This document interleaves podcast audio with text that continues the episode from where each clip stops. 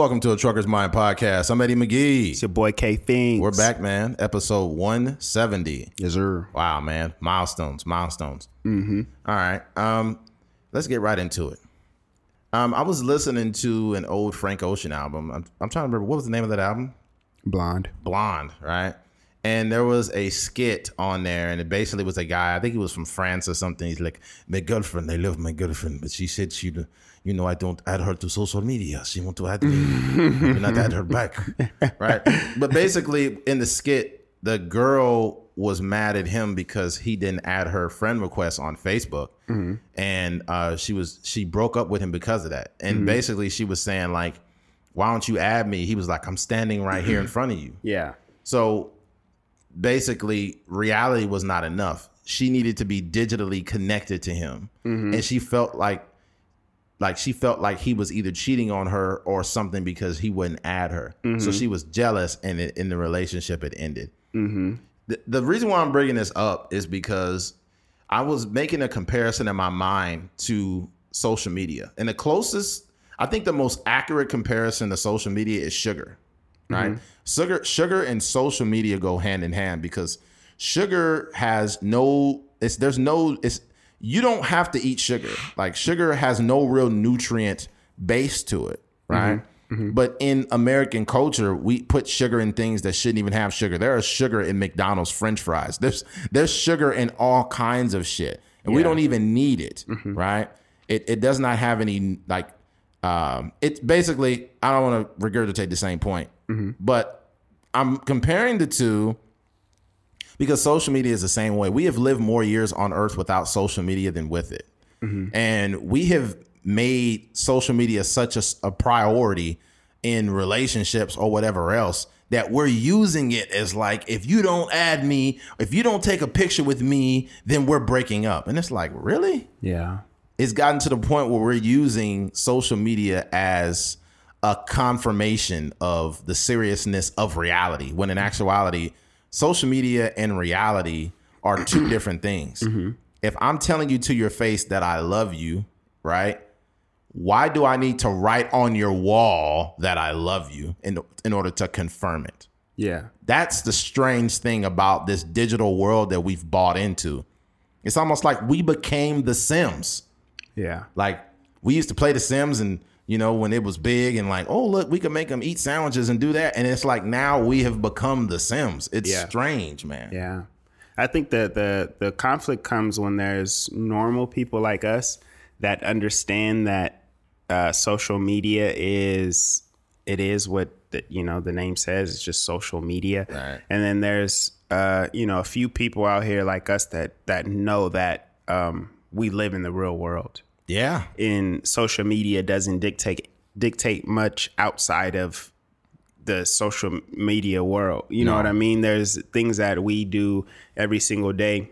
Even this this podcast is almost independent of social media. True. If that makes sense. You know, there are people that are cause SoundCloud or, you know, uh the Apple Podcasts app, those aren't necessarily like social media. no, they're know? not. You know what I mean? So, and a lot of people f- are finding our podcast outside of the people that follow us on social media. True. So, uh, I, I just think like you know, like uh, you know, like I said, like people like us, we operate um, outside of of that world, and and we also understand um, the the false reality that social media presents. There's a lot of people that we know personally that present this thing on social media. They present a happy relationship. They present a happy marriage. Marriage. They present um, like they have a lot of money. They present all all these different things, um, and then you know we'll see them in real life, and it's not like that. You know what Yeah. I mean? So that's the reason for me, really, is that um, I, I don't I don't like to fall in line with that that that trend. You know what I mean? right. Because I understand that. Um, first of all, you're you're putting something out there that that isn't true, and secondly, you can get consumed by that. If Exactly. You, if you get consumed by this idea that the world or the people that follow me on Instagram or Facebook have to know every single detail about my life, um, then you you get caught like every time you're gonna you know every time you're in a new relationship every time you break up it's you know people remember we were talking about it with uh with caesar Yeah. and we're talking about how people have their uh, relationships all over social media Yeah. and then they break up and we don't hear anything about it Nah. and we just wondering like yo like dang what happened to the last dude they just kind of Yeah. pop up or like the the images get deleted and then the next guy that pops up he just on there plastered all over their social Yeah. media and then those images get deleted and the next guy and so it's just like why even follow fall into that trend Yeah, it's sad, man. It's, and, and it's what's what's sad too is this like I'm I'm not saying you you know a person's you know the intricate details of a person's life, but some of the things people put up on social media the most they create a pattern. You you understand you understand the tone of a person. You may not know them, but you understand the tone. Like mm-hmm. I, there was this chick that I seen. She was with some dude off and on, and every time she broke up with this guy, she kept putting it up there, like, you know what, I'm moving on. I'm done with these dudes that don't know. How to. Then it's then she posts another picture with the same dude she was complaining about. Yeah. and then finally she she broke up with the guy, and then had a new picture with a new guy, probably like a month and a half later. yeah And I'm just like, Jesus Christ, you're showing the world how dysfunctional you are. Mm-hmm. Sometimes things are not best on social media. You can be dysfunctional. I can't tell you how to live your life. But the problem is when you plaster it for the world to see, and then you expect people to take you seriously.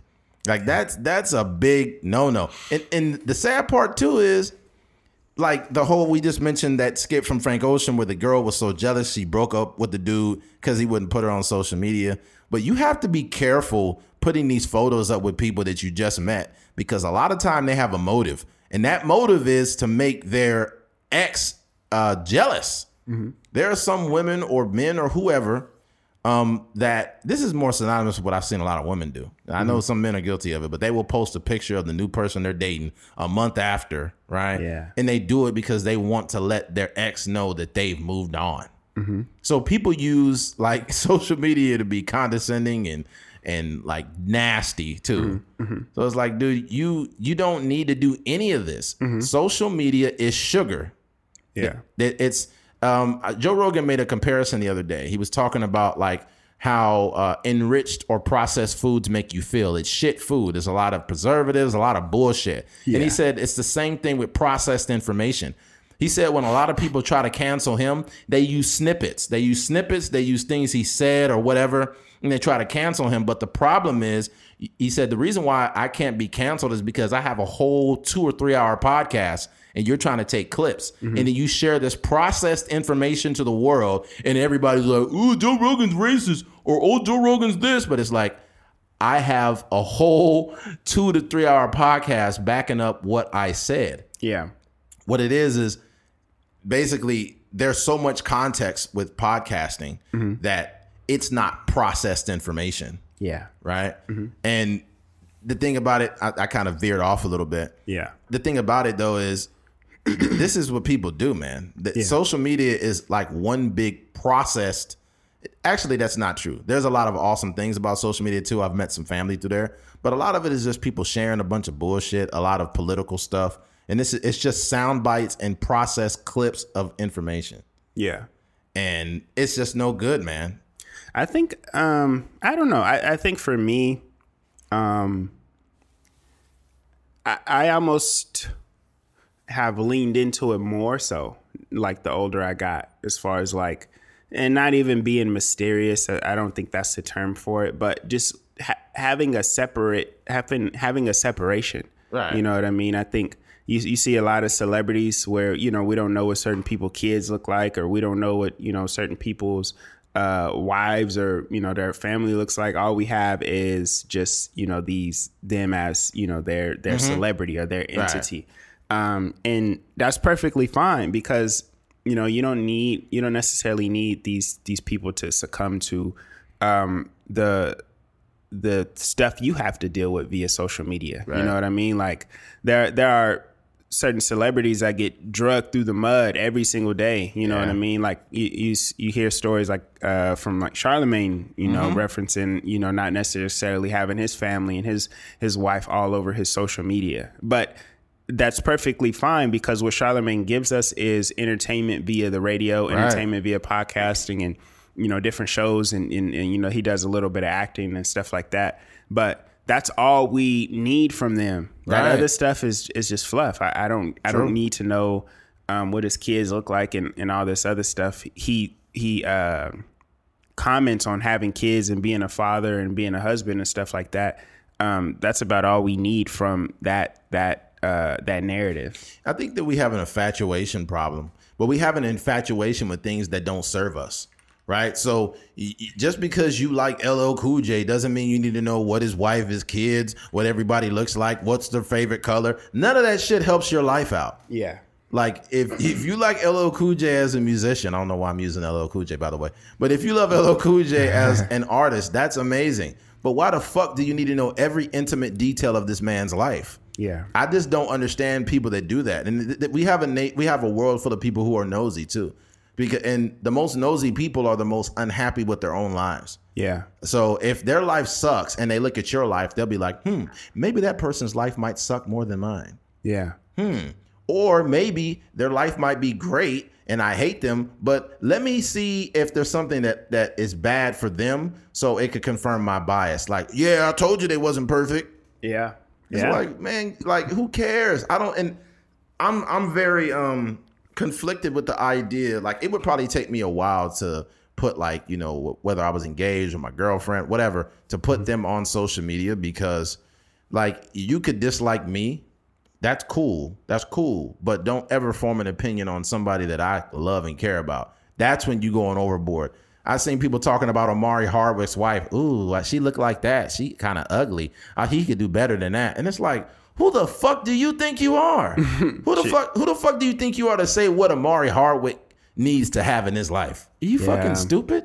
Yeah, I think I, I know from personal experience, part of that that narrative, as far as like people, um, or like my girl not being on my Instagram or whatever, um, it's uh, it creates anxiousness as far as like, well, why not? Or is uh, is it because he's hiding something from the people that are on his Instagram, or is he trying not to show this to whomever? Um, but that's it, it- that's just like you know, just people's minds wondering. But in reality, it's like it's my social media is for my podcast and the videos that I shoot in music. You know what I mean? It's Yeah. not my. I don't have a.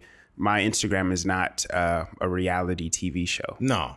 And what what also happens is that the people that know you on a personal level know There what you you're, go. what you're doing. You know what I There mean? you go. So it's like the people um the people you're closest with have met your wife they've met your girlfriend they they know you on a day to day basis right if you don't know me on a day to day basis you really don't have any right to have an opinion on my life and what I should be doing yeah, you could go fuck yourself right because I don't do that to people I'm not like oh wow well they should be doing this and their wife and their kids should be doing it's like no motherfucker like what happened to people minding their business? I feel like social media gave people like you ever seen that neighbor in your neighborhood? Everybody has one where their blinds are all fucked up and all bent because they stay looking out the window and watching yeah, people all day. Yeah, yeah, yeah. That's all social media is. A bunch of old people that uh, not even old, just a bunch of people with their blinds all bent up because they looking and watching people all day. yeah, You need to be watching your own life because a lot of you guys, your life sucks. Not Yeah, not the sure. not the people that listen to this podcast. You guys are cool. yeah. You guys are the coolest. Yeah, you guys are great. But the people that don't listen to this podcast, fuck you. Okay? You nosy son of a bitch. No, I'm playing. I just I just think like um and I, like I said, I don't want to keep saying the same points over and over, but I just see the trends that there's uh um there's things that are specifically talking about Instagram. There are things that are normalized on Instagram Right. that aren't that aren't healthy. And I think that just because people see it all the time and you know you, you get a new girl or you, you're gonna post post her on your, your your social media and you're feeling the pressure from your relation like I, I I had a friend and he was uh, he's in a new relationship as of recent and it was an event. Like he, he told me like it was an event. Like yo i'm about to i'm about to post my girl on uh like he he had like a schedule for it. Like, Oh my God. like tomorrow i'm gonna post my girl and you know people gonna be hurt or people gonna be feeling this. And then the day came and he didn't post it. And that's because you know, I don't know if he felt like nervous or he wasn't ready or he, he couldn't, you know, he couldn't bring himself to do it. But even that, like, if you don't feel comfortable posting your girl, then don't post her. Like, it, it doesn't have to be that big of a deal. You know what I mean?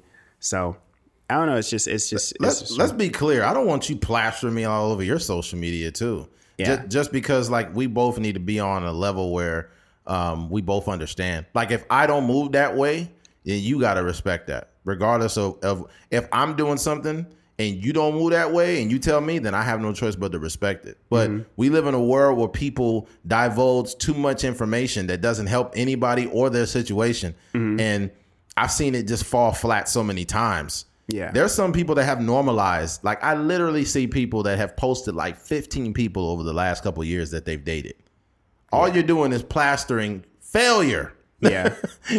you got 15 to 20 failures of a relationship and you just posting them and posting them and posting them. And then you posting about how men ain't tra- men are trash. Yeah. Then you got a new dude. Then you start posting about how men are trash again. Like this is terrible. That that's the thing for me. Like, I'm a human being, and I, Right. I don't like I don't I don't want to feel like a trophy. Mm-hmm. So that's the thing for me. Like, I don't want to be, you know, post. It, I, I I also hate the can like the candid stuff. Right, right. Like, imagine you just you know you at the crib, you got your shorts on and a tank top, you just taking out the trash. Right. And then your girl doing a boomerang. Like, oh my god. Like you know. Yeah, don't do me. life. Don't do that. Yeah. Leave- don't do that. Your It- man is trash. My man take out the trash. Oh God, yeah. don't don't do that. Don't. You got me boomeranging. You just got my like the the neck down. You don't show my face, so you think that's okay. Don't fucking do that. Another one I see too. Don't take a picture of my fucking boots or my hand. Like if we're if we're we're at, din- we're at dinner or something, and you take a picture of my fucking boots, and then with no context, you just want the world to know that you got a man around. Yeah. Women, stop doing this dumb shit. Stop Yeah. it. It is dumb. Take a picture of the toothbrush in the bathroom. Yeah. His and her toothbrushes.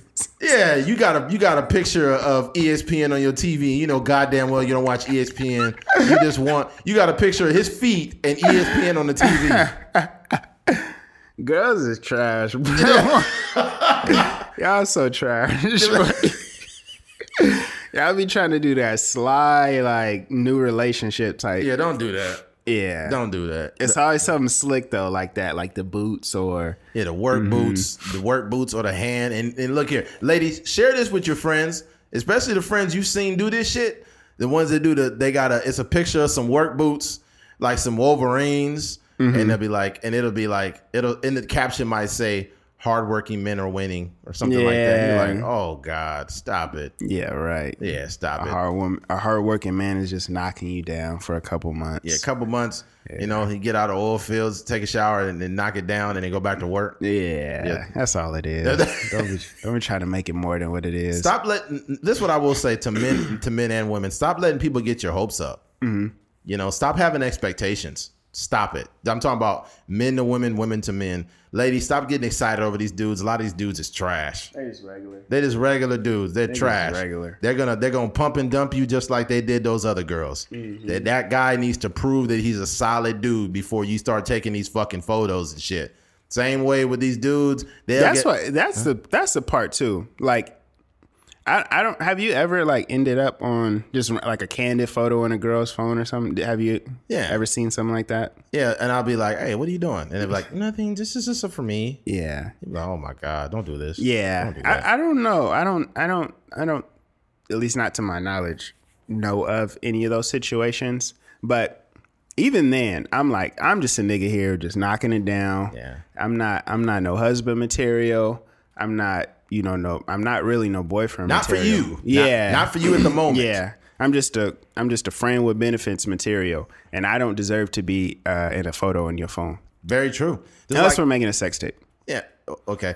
Like if, if I'm going to Pizza Hut, like I'm there, I'm just there for the pizza. I'm not there to get a job. The same way, like, look, I'm just here for the pussy. Exactly. Right? Yeah. I'm not here for for that. And, unless like if it's something serious, then yeah. But Yeah. don't like. I think the problem too is that you could be. Let's be clear too. That we need to d- debunk this theory. Good men just want some pussy too. I don't know why Yeah. there, why there's this idea that good men don't do that. Good men like your heart. Yeah, I agree with that. But good men out here getting pussy too. Yeah. Good men just want to fuck sometimes. They don't want to be out here like this idea that some women have of men that are good men. They always want a relationship. Fuck no. Dang, that's real. Hell no. Yeah. Just, just because you know, uh, just because you're kind and you respect for the woman and all of that, that's great. You should respect women. You should be kind. But you're human, and Mm-hmm. like, yo, just because I'm kind and respectful to you, don't mean I'm trying to be. I just want to fuck right now. You know. I think we I think women also have to be mindful of like this transition. Right. I think um if there should be a um like a, a I wouldn't call sex a prize, but for lack of a better term, like some sort of prize for the amount of communication you guys developed, you know, the rapport that you built. If you're if you're pursuing a person as far as like, you know, like dang, this might be my girl. And then, you know, a month in or, you know, however many however long you wait, you guys um you know have sex and then you know that doesn't that, that there's no like post nut clarity where you're like dang i don't i don't even like this girl. Like i'm a you know i'm gonna stop talking to her or whatever. If uh i think that should be like the the, the normal case when you're pursuing someone romantically or trying to pursue them as like a real partner right? Um but sometimes girls will give it up like a week after they met you and then you like you're that nice guy still your mm-hmm. personality hasn't changed right. and then all of a sudden they just start falling in love Yeah. You're just like, oh no. it's like that's that's that's just, I, I feel like just even the, the the those course of action that should let you know like this isn't this isn't love you know No. this isn't something that's going to like you know where we're going to you know be dating in uh, a few months from now I don't want to self endorse myself, but I seem I, I try my best to be nice and re- especially respectful to women. And having this problem, it- it- here's the problem: there are so many men that disrespect women and disregard them after they get what they want. That women, when you're actually kind and respect them before and after sex, they think you want a relationship, yeah and th- then we have to save you from yourself because if you keep coming around and we keep fucking you, we're, you're gonna hate us. yeah So if I get the pussy or we hang out, whatever the case, and I see those behaviors in you, I'm paying attention to every word that comes out of your mouth. I'm paying attention to everything you're saying, every emotion, and I'm like, you know what? I'm not gonna hurt this girl. I'm gonna leave her the fuck alone. Because if that'd she be much better off she'd be much better off getting a man that could give her real attention, that could really treat her the right way. I'm not trying to do that with her. Truth be told, a lot, ladies, a lot of times we say like, "Look, I'm not really looking for anything serious." That's true, but we're not looking for anything serious with you, you. yeah That is the truth. yeah You know what I'm saying? That doesn't make us a bad person. Sometimes there are guys that like women and the women don't like them like that. Mm-hmm. Sometimes th- it's the other way around. Mm-hmm. But we're human beings. So I don't think you should take it personal. yeah i've got hit and quit before Oh, of course. You be, you you it, yo, I've liked girls and got the pussy and I'm like, "Oh my god, this is going to be my wife." And she just fucking just poof. disappeared and i'm just standing I, it reminded me I, it, I felt like a little boy standing at the dinner table asking for seconds oh ah, man Mom, mom, can I have seconds, please? yeah, girls, girls, girls be ruthless girls will no, not even ruthless. It's just the same thing. Mm-hmm. And some women save you from yourself because they don't want to give you the pussy more than twice, and they out of there. yeah They'll be like, "Oh no, like I, I talked to him, he likes me too much." Women, you know what kind of conversations y'all really be having. Come on now, yeah like we we know what's going on. yeah or maybe they got post nut clarity What do you mean? like they realize like why did i do this and they just don't really talk to you no more Yeah, they just don't talk to you no more. Yeah, but it, look, man, there are some women that will hit and quit good men. Mm-hmm. There's some there's some good guys, respectful guys, but then they like, oh no, I can't do this with him. He's just too good of a person. He's too mm-hmm. nice. He's too nice. Like they're not in a place where they can respect a good man. Mm-hmm. The same way a lot of men are not in a place to respect good women. There are a lot of good women out there getting pumped and dumped. yeah There are a lot of good women that are wife material getting fucked and left yeah right? Mm-hmm. And then when the guy, but they, but at the time they not ready for that good guy. yeah At that moment, they just want to get fucked by that guy on a motorcycle with the slick back hair mm-hmm. and the tattoos everywhere and shit. yeah They want to fuck that guy that did three years in the penitentiary. yeah They ain't trying to fuck that guy that's at church every Sunday. Yeah, they need that prison dick. They need that prison dick for about about five six years, and then after they have like two or three kids, now they're gonna go back to the good guy. And It don't work like that. it don't work like that all the time. It, it it it does. A lot of women, a lot of women choose good guys last. I feel like good. I feel like the good guys. You got to put your foot down. It's like you got to be as choosy as those women, right? Yeah, So if you know your value, if you know you're a good guy, you got a um, you know you, a good a good job and your mental health in order, and you know you're not out here just hoeing around and all that. right. Just um, you could be very selective with who you pick. It might take a little bit longer. I mean, but you don't is as a, a a high value man, you don't deserve a woman that got like four or five kids and is just falling back on you. Bruh, I know one. I ain't gonna say no names, but it was one that uh, I I won't say I pursued, but it was just more or less like I just wanted to hang out on a sexual level, and that fell through. And you On know, a sexual hang. yeah, that's it. But it, it it didn't it didn't end up happening. Which for one, I don't expect anything from women. Like Yeah. you know, but at the same time, that's all I knew that she was good for was that. You know. Um, the same, and that's not to minimize women. That's to say, some people in your life are compatible in relationship wise, or they're just good to fuck. And she seemed like a good fucker. Um, and anyways, funny. anyways, but no, I just I started seeing she just had too much drama in her life, too much going on. She had two babies, daddies, and I'm just like, yo, this is just on a bat. And she was hot. Mm-hmm. She was hot. She was very attractive, but she just had too much going on. You know, mm-hmm. complaining about her baby's daddies, mm-hmm. and I'm sitting there eating lunch. I mean, well, I was it was dinner. We was over dinner. I was eating dinner, and I was just listening. Like, yo, I never. I like at first I was like, well, if she give me some of that ass, I could handle this. This Yeah. this malarkey she's talking about. I was like, other than that, I never want to see this chick again. Right? Yeah, I think I know who you're talking about. Oh yeah, but Yeah. She, she actually, I was just scrolling through my social media, and some guy, I guess he uh uh uh gave uh he uh, gave her a ring. He proposed to her. Dang. I feel so bad for that guy. Yeah. I, I feel bad for him, man, because what I witnessed that night, and my thing is, I was, and that's a what two hour span? yeah, r- roughly around probably two hours or so, Mm-hmm. and it was just her just talking about her baby's daddies, plural. And I'm thinking like, well, you know, you, me, and, evidently, me and you may not be too compatible because you're talking about other dudes with me, and that's not gonna work, right? And then when we when we went out to the parking lot, and I was about to be like, all right, hey, you have a good night. Then she starts kissing on me, and I'm just like, what the fuck is wrong with this chick?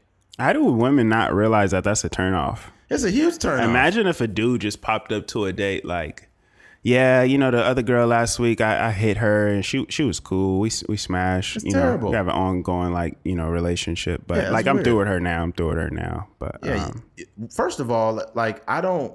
If I'm on a date with the woman, I barely pull my phone out. Yeah, I don't. I don't even have it. I sometimes I just turn it off because in that moment I have enough re- respect to focus on her at Yeah. that moment. Mm-hmm. You know, even if it's not something serious, it's just a general respect. yeah, But with her, it was just just blah blah blah blah blah blah. What someone did to me, blah blah blah. Mm-hmm. They did, she did this, and they did this to me. Yeah. and I'm like, oh God, please stop yeah.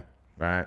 But mm-hmm. yeah, she's she's getting married. I was just like, oh Lord, That's crazy. I feel bad. This guy's gonna. Yeah. I, I, do you think, um, like, what type of person purs- pursues that on a on a serious level? A, like, a simp? Think so? Oh yeah, a simp. A guy that a guy that falls in love with the idea of a woman. like she could. Some men are so dumb that they'll see a woman that looks attractive, and that's enough for them to, sell. say, like, I wanna marry her. I want to marry her. Yeah, all the what I was drama. Yeah, most women are crazy anyways. They start telling them this this shit like, yeah, most women are crazy anyway, so it's not a big deal. As long as she's crazy for me, I'm, I'm with it. No, As you fucking she's crazy for dumbass. yeah. No, you idiot. Most women, most women are not crazy. The problem is, is the craziest women are the loudest and they get the most attention. Yeah. Right. But there's a lot of women who, you know, work jobs, take care of the business and stuff, and they're not out here doing that nonsense. You know, but you're so dumb that you, you about to put the ring on the finger of a psycho. Yeah. Right. And you you better sleep with one eye open. Gosh dang. Yeah, it's bad news, man. I'm kind of glad I didn't. I did. We didn't fool around because you Uh-huh. don't want you don't want people like that knowing where you live, bro. I think there are a lot of uh, not a lot. I'm not really out here like that, but there there are people in my past that I you know um, for whatever reason like it didn't work out or I didn't um, pursue them sexually or whatever, and you look back some years from now, you're like, dang, I, I made the right decision. Yeah. because these girls is crazy. Oh yeah. yeah, Yeah. You will end up in a you will end up in a whole uh some with some women like for, here's the thing i don't put my hands on women but there's some women you need to stay away from and vice versa women stay away from some dudes you could end up in a fucking domestic violence situation Yeah, you know you might you might end up having to run for your life mm-hmm. oh way man yeah. yeah. All right, switching gears. Um, Juneteenth. Um, Juneteenth has now been declared a federal holiday. Um, and there's a lot of conversation swirling around the idea of Juneteenth, or not even the idea of what it is and whatnot. Uh, let me go down here. Uh, yeah, this is funny. All right, this one here. All right, uh, this is uh, the San Jose Sharks. Uh, the San Jose Sharks incite the wrath of our ancestors after celebrating Juneteenth by abolishing slavery with their teeth. This is hilarious. The be- the best and worst thing about Blue Ivy's internet is that it's forever. Once you hit send or scamper off into your critical race theory, my ass, Facebook group uh, to be, bemoan the fact that there are living, breathing black people who actually exist. It's virtually impossible to rid the interwebs of the, your greatest triumphs or Chrissy Teigen's SK blunder. To this day, I'm sure there's some dark corner of the internet where I can watch full episodes of the greatest sitcom ever. Was 2005's infamous being Bobby Brown. Okay, they're just talking about nonsense. This is just too much. Jesus Christ. Anyways, let's fuck all that.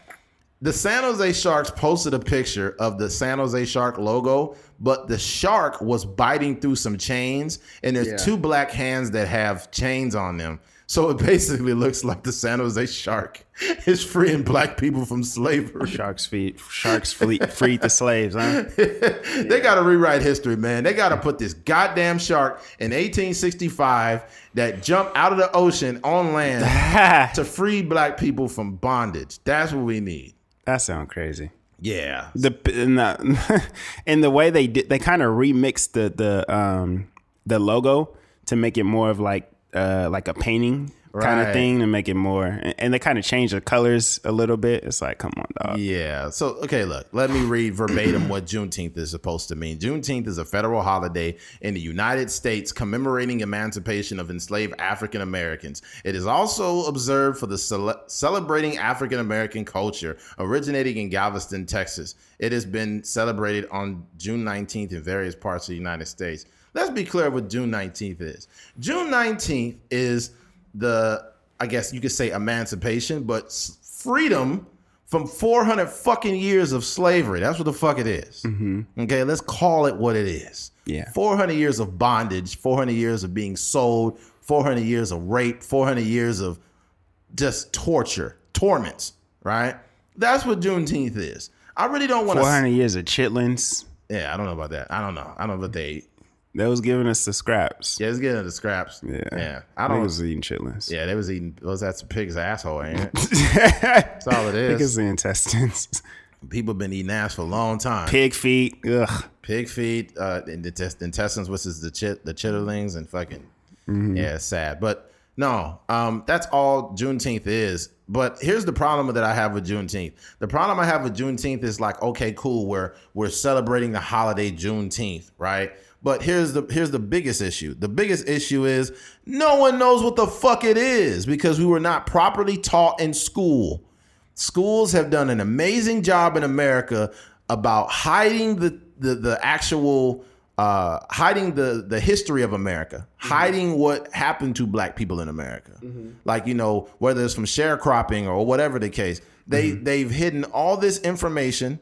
They've kept it out of textbooks, which is, is a lie by omission Yeah. and now you want to pop up with Juneteenth. How about you explain all the like what Juneteenth is to people? Because people don't. What people think is Juneteenth. Really, they're celebrating slavery. Black people, they always want something. They're trying to get a holiday now. Mm-hmm. Like I'm not trying to celebrate Juneteenth. To be honest, I'm not. I think it should be a day where people actually get information about slavery and what it really was.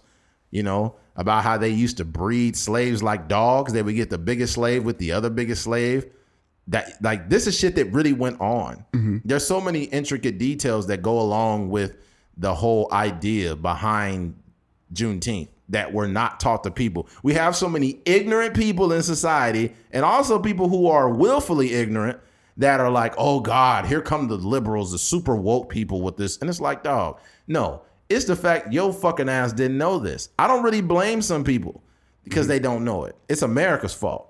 Yeah, I I think that that I mean I think that's what um, creating this holiday is for. I think that when we uh, just like the Fourth of July, um, I think that it is a when we think about the Fourth of July, as far as like being Independence Day or, or us gaining our independence from uh, from England or whatever, I think that when we create or when I think that's the intention of national holidays is, is to observe or to bring awareness. Even if you look on calendars, it'll say like it'll have a date and then it'll it'll say observe observing Memorial Day or, or observing whatever.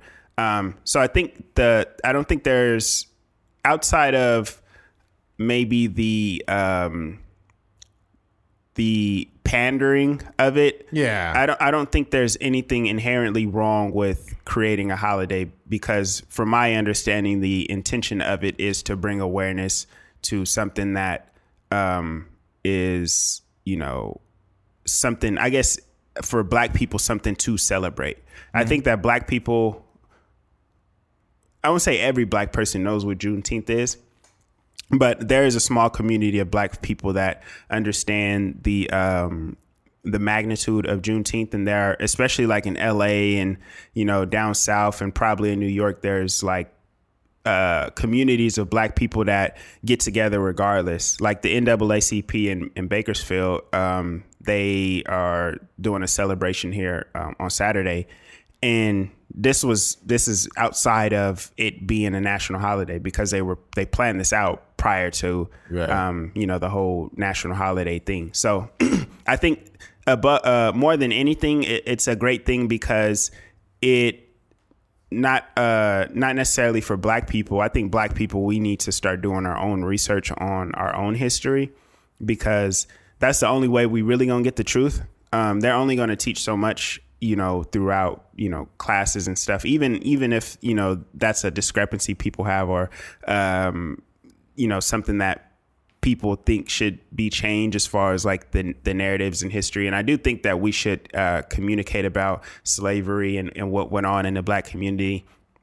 But I think when it comes to like the the real information and the the real like the the real stories that that went on, we have to almost go outside. And that's and that's in any any historical standpoint because even if we think about um you know 9-11 there's going to be a story that america paints Right. and there's going to be a story that some people maybe in the middle east or whatever they they have a different viewpoint of of those same scenarios so i think you know not uh not to veer too far away from the top topic but i'm just saying like as far as history is concerned we can teach it in school but i think we have to do um our own uh, independent research outside of schools. But as far as like the the, the holiday of is of Juneteenth, um, I think this is more for obviously people that don't necessarily um, are not necessarily aware of you know uh, slaves being free, um, but also just um,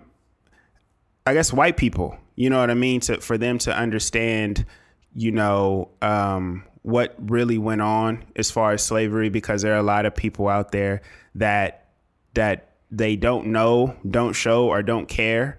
So I think creating a holiday almost um, forces them to become more aware of you know what black people went through and what they're still going through and the results of you know 400 years of slavery. I don't think people give a fuck. I'm be honest. I don't think people give a fuck about slavery. Nothing. Uh, people are set in their ways. This does not bring awareness. It only it only it, I won't say pacifies black people. That's the wrong word to use. It only uh, panders to them in mm-hmm. this case. Joe Biden with the with this Juneteenth. Okay, great. Black voters came together and saved your ass. Now you you got you write Juneteenth as a federal holiday. To me, it's no different than Nancy Pelosi wearing that fucking kente cloth with the uh, getting on one knee with that Wakanda nonsense she was doing.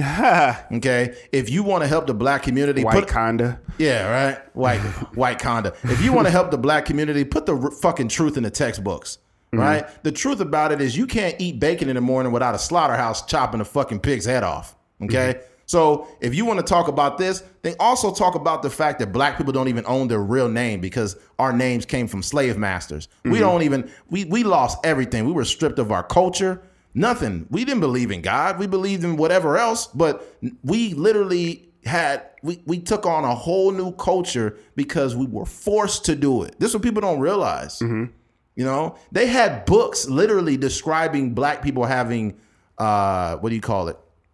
Like a cognitive like they were we less weren't as smart as white people. We weren't as smart. They wrote books saying that black people were dumb. Like they literally had books written about the lack of mental capacity that black people had. Like you got to yeah. look at there are so many things. Mm-hmm. Uh, ghetto loans. Look up ghetto loans. These were uh, predatory loans given to black people so they could own houses and not even own them. They they literally had no equity. Like th- there's all kind of disgusting shit that went on in America that is purposely not taught. The resale to homes to black people was illegal. Like. Mm-hmm and the thing about it is, is like there's some people. I'm sure there's some people that listen to the pod that fuck with the information we give them, and there's some people that don't like to hear it because it makes them uncomfortable. Well, guess what, buddy? This shit happened here in America.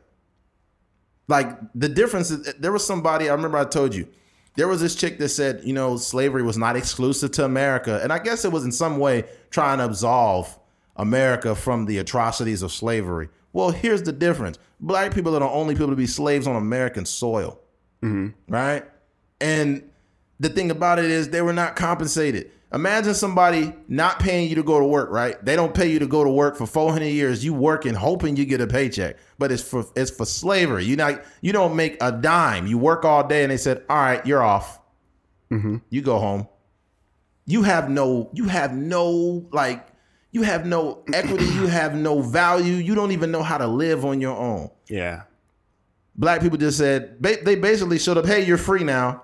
Mm-hmm. And then after that, the Thirteenth Amendment, the black people was technically slaves again because if you committed a crime, you could legally be put in the prison system to do free labor. So you could be walking around. Hey, my name is Joe. I'm just a black guy. Hey, you come here. You're under arrest. mm-hmm. this, shit, this shit is crazy. Yeah. Don't listen to nothing I'm saying. Go and look this shit up. It is all in textbooks. A lot of it is not being it's, it's not in textbooks, excuse me. It's at like the library, mm-hmm. but it's not in school textbooks. Yeah. Because it we were willfully ignorant with the information that we taught everybody else. I'm sure 9/11 is going to be in all textbooks because brown people ran a fucking plane into a building, right? But when Americans do something to other people, it's not really written. Yeah. Yeah, I think I, I still don't. I think everything you said is I don't think everything you said is correct. Um, I just believe that these things are are independent of one another. I said uh, I think that we can. Joe Biden did this, and it's not it's not nothing. I'm not celebrating this. Like I was going to go, I was going to celebrate Juneteenth, um, regardless if Joe Biden uh, signed this bill or if the Senate passed it or whatever.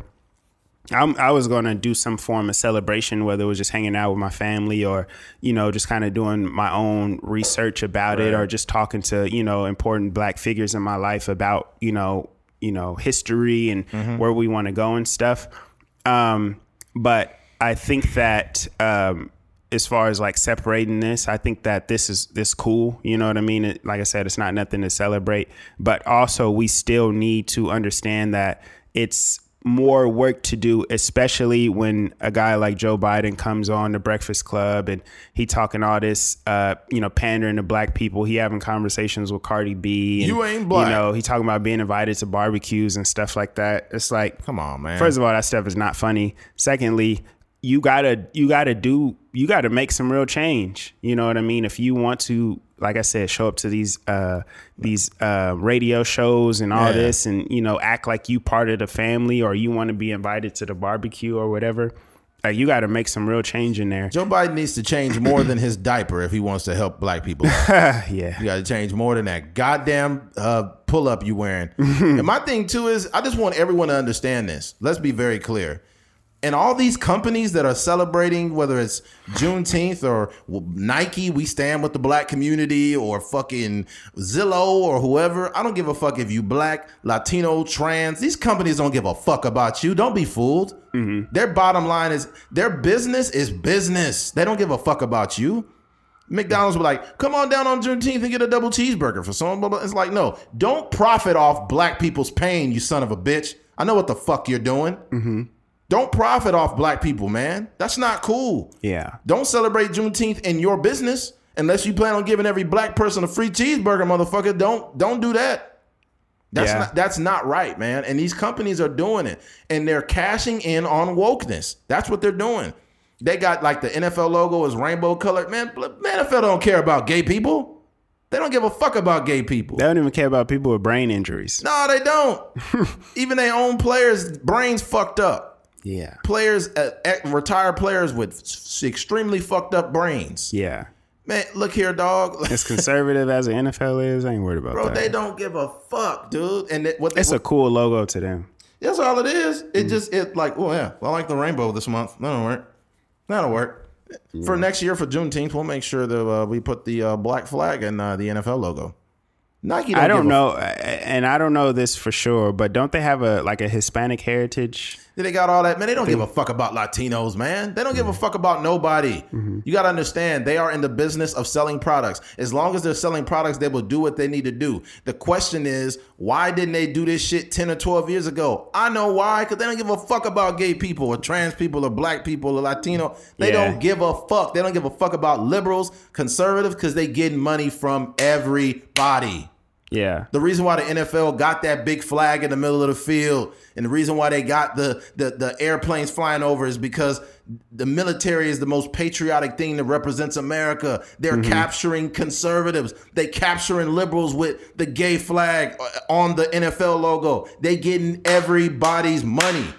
This is what people need to understand too, man. Th- th- It, kind of pisses me off when you think about it because these same companies, a lot of these same companies are the same ones that benefited from fucking slavery. A lot of mm-hmm. these banks used black slaves as collateral when when uh, slave owners was, was defaulting on certain loans. yeah, Like you know how they could use your house as collateral? They literally use human bodies. Banks use human bodies as collateral. Mm-hmm. So like, yo, don't tell me about these fucking huge conglomerates. They don't give a fuck about nobody. They never did, mm-hmm. and they still don't. I remember it was actually it's a new Nike commercial. Uh, it was a, a, a trans woman was like, I've always felt like I was in a different body or whatever, and then it said Nike. I'm thinking like, Nike boy, you sure you sure do know how to fool them, don't you? yeah, Yeah, you sure do know how to tap dance. yeah. The problem with those big companies have, and the reason you know it's just money, is because they play both sides of the field. Exactly. They'll be donating to some conservative um, politician's campaign Uh-huh. in Alabama or whatever, and then on the same side, they'll give Colin Kaepernick some money and give him a lifelong deal. There to, you go. Know, create merchandise and stuff like that. Yeah. So, yeah, it's just See, it's here's the, pandering. here's the thing about Nike that's hilarious. You could say, I'm no longer, I've seen some people that was conservative. I'm no longer wearing Nike. I'm no longer wearing Nike. I'm like, good luck. You're forced to wear it whether you believe it or not. You know why? Because that club team your kid plays for, they wear Nike jerseys. Ha ha ha ha. yeah, Those cleats that your son wears, the ones that his team chose, those are Nike cleats. Mm-hmm. Yeah. So Nike is embedded in in so much Yeah. that even if you try to le- make a legitimate protest to make a point, it wouldn't fucking work. Because when your son goes to college and gets a Division One scholarship to play baseball or football, uh, his team sponsored by Nike. also th- those those people that are leaving, Right. um, they're them leaving is probably offset by the amount of new fans that Nike or whatever company creates by Right, supporting. there you go. Yeah, so there's a trans there's a trans woman that feels seen out There there. So she like, oh, I'm gonna support Nike. I'm a, you know, they, you know, they make the commercial or whatever. So Yeah. Yeah. You know what's funny? Here's a funny thing. It's somebody is at a Black Lives Matter rally, and then there's somebody at like uh I don't know, a Trump rally or something. Uh, no, like a Blue Lives Matter. It's like Blue Lives Matter. No, Black Lives Matter. And they both wearing Nike uniforms. Yeah. yeah. you getting played. You are getting played, and you don't even realize it. You getting played, bro. That that holidays like uh like today, I think it's cool to observe, you know, the end of days of slavery where somebody literally used you as fucking property. Like to me, I just I just the whole idea of somebody using me as property, it bothers me, right? And and the thing about it too is, am I walking around here mad at every white person? Fuck no, they ain't got nothing to do with that. But mm-hmm. the thing about it is, is it bothers me because there is a residual trauma that is passed down to black people from something like slavery, and people don't realize it. As a black person, people try to tell you how you should feel as a black person when you when you mention like, yeah, the idea of slavery bothers me, man. People used to own people who look like me. That's that does that doesn't I don't feel right. It doesn't conquer my mind all day, but no, that's not a good feeling. even outside of that conversation, if imagine, you know, we were talking about the elevator being down up here. Yeah. Imagine you walked up the stairs and then you was like, man, I'm I'm tired. Somebody's like, come on, dog, you ain't tired. Yeah. You know, like just think about that idea of Yeah. someone dismissing how you feel about something. Like that would annoy you. yeah. So, you know, just outside of slavery and anything, just on a on a communication level, that would annoy anybody. So Just the conversation of everyone in America has the same opportunities. We have the same 24. No, motherfucker. No, they don't. No, they don't. Everyone doesn't have the same opportunities. They do. Like if you look at it from a, I don't want to use the, the wrong diction, but I guess from a macro level, mm-hmm. like if you look at the big picture, like everyone does have the same opportunities, but they just start out at different places. So the kid that literally has a family business that goes back five, six generations has a different start than a kid that has five fucking generations of poverty. yeah. So these are two different situations, man. Yeah, I, I just I was telling Eddie the other day I was looking to uh, get a, a home loan, and I went in there and you you just start and I don't want to say the specifics, but you just start to see how difficult it is for us to get ahead. You know what I mean? The the the uh, lender starts throwing out numbers and you know diff- different credit scores and different opportunities that you know you could have if your credit score is this and that, and it's just like these are the kind of things like this. This is you know this is why it's so difficult for us. You have you have to have so much resiliency as a person in order to kind of dig your, dig yourself out of the hole Right. that slavery and you know generations after that have have created and the systematic stuff that went on that prevented us from you know really gaining wealth and the the the Tulsa massacres and all these kind of things that's just like made it so difficult for us to it- it's it was difficult for me to get to where I'm at, and I'm just Right. you know a regular business owner that you know is looking to purchase some property. A hundred You know what I mean? So Yeah, man. It's there's a lot of trauma associated with being black in America. Now there's a lot of there's a lot of opportunity. That's for goddamn sure. Yeah. I have more access to things that my grandpa did not have. So I'm blessed in a way that I can, you know, continue to grow my life and do things because being black in the day back in the day when my grandpa was a young man was very tough. yeah, Very, very, very tough. It was a very hard time for for him taking care of his family. He took a lot of shit in order to be able to do uh, what he did. But um, my whole thing is not to complain or gripe, but it's it's to also bring awareness to the atrocities because I think that everyone is um, what's the word? A lot of people are uneducated to, you know, what goes on with other people's struggles. Like I don't know every intricate detail when it comes to the struggles of Mexican people in America. But what I do know is a lot of shit was stolen from them. That's what I do know. Mm-hmm. Like, you know, places called Los Angeles and San Jose and, you know, San Diego. Like they're called the, the names are that for a reason. Mm-hmm. and those same people got a wall put up so they can't come into America yeah, right? Yeah. So like you you have to start looking at why you know people have gripes, why the way they the way they feel the way they feel instead of opposing people. Like I was at the gym before I got here, and i and it was on. It was a uh, you know how they got a bunch of TVs up. One of them had fo- a fox on. It was and it was it showed Tucker Carlson's show, right? Yeah. And it was the most subliminally racist bullshit and propaganda I had seen.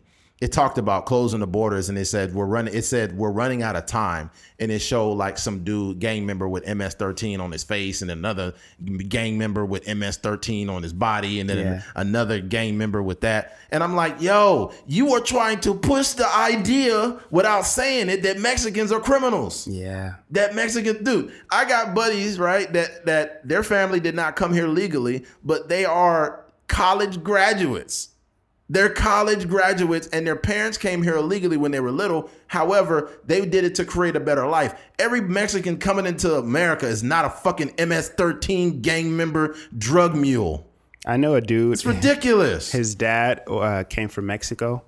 Um, and the only way I found this out is because we, it was around the voting time, and Right. there, there was conversations about voting, and I realized that he couldn't vote. right. Um, but his dad um, knew more about politics than anybody I knew. Wow. Like he was so like so aware of, and this is around like the Barack Obama time. Uh-huh. he was just so aware of like you know the the, the laws and different politicians and, Uh-huh. and all this kind of stuff. And I was like, man, this is so crazy. So that you're kind of going to your point, like this is that's just you know uh, propaganda that they're that they're posting. There's a lot of uh, Yeah. these people that are out here that are you know upstanding citizens. Yeah.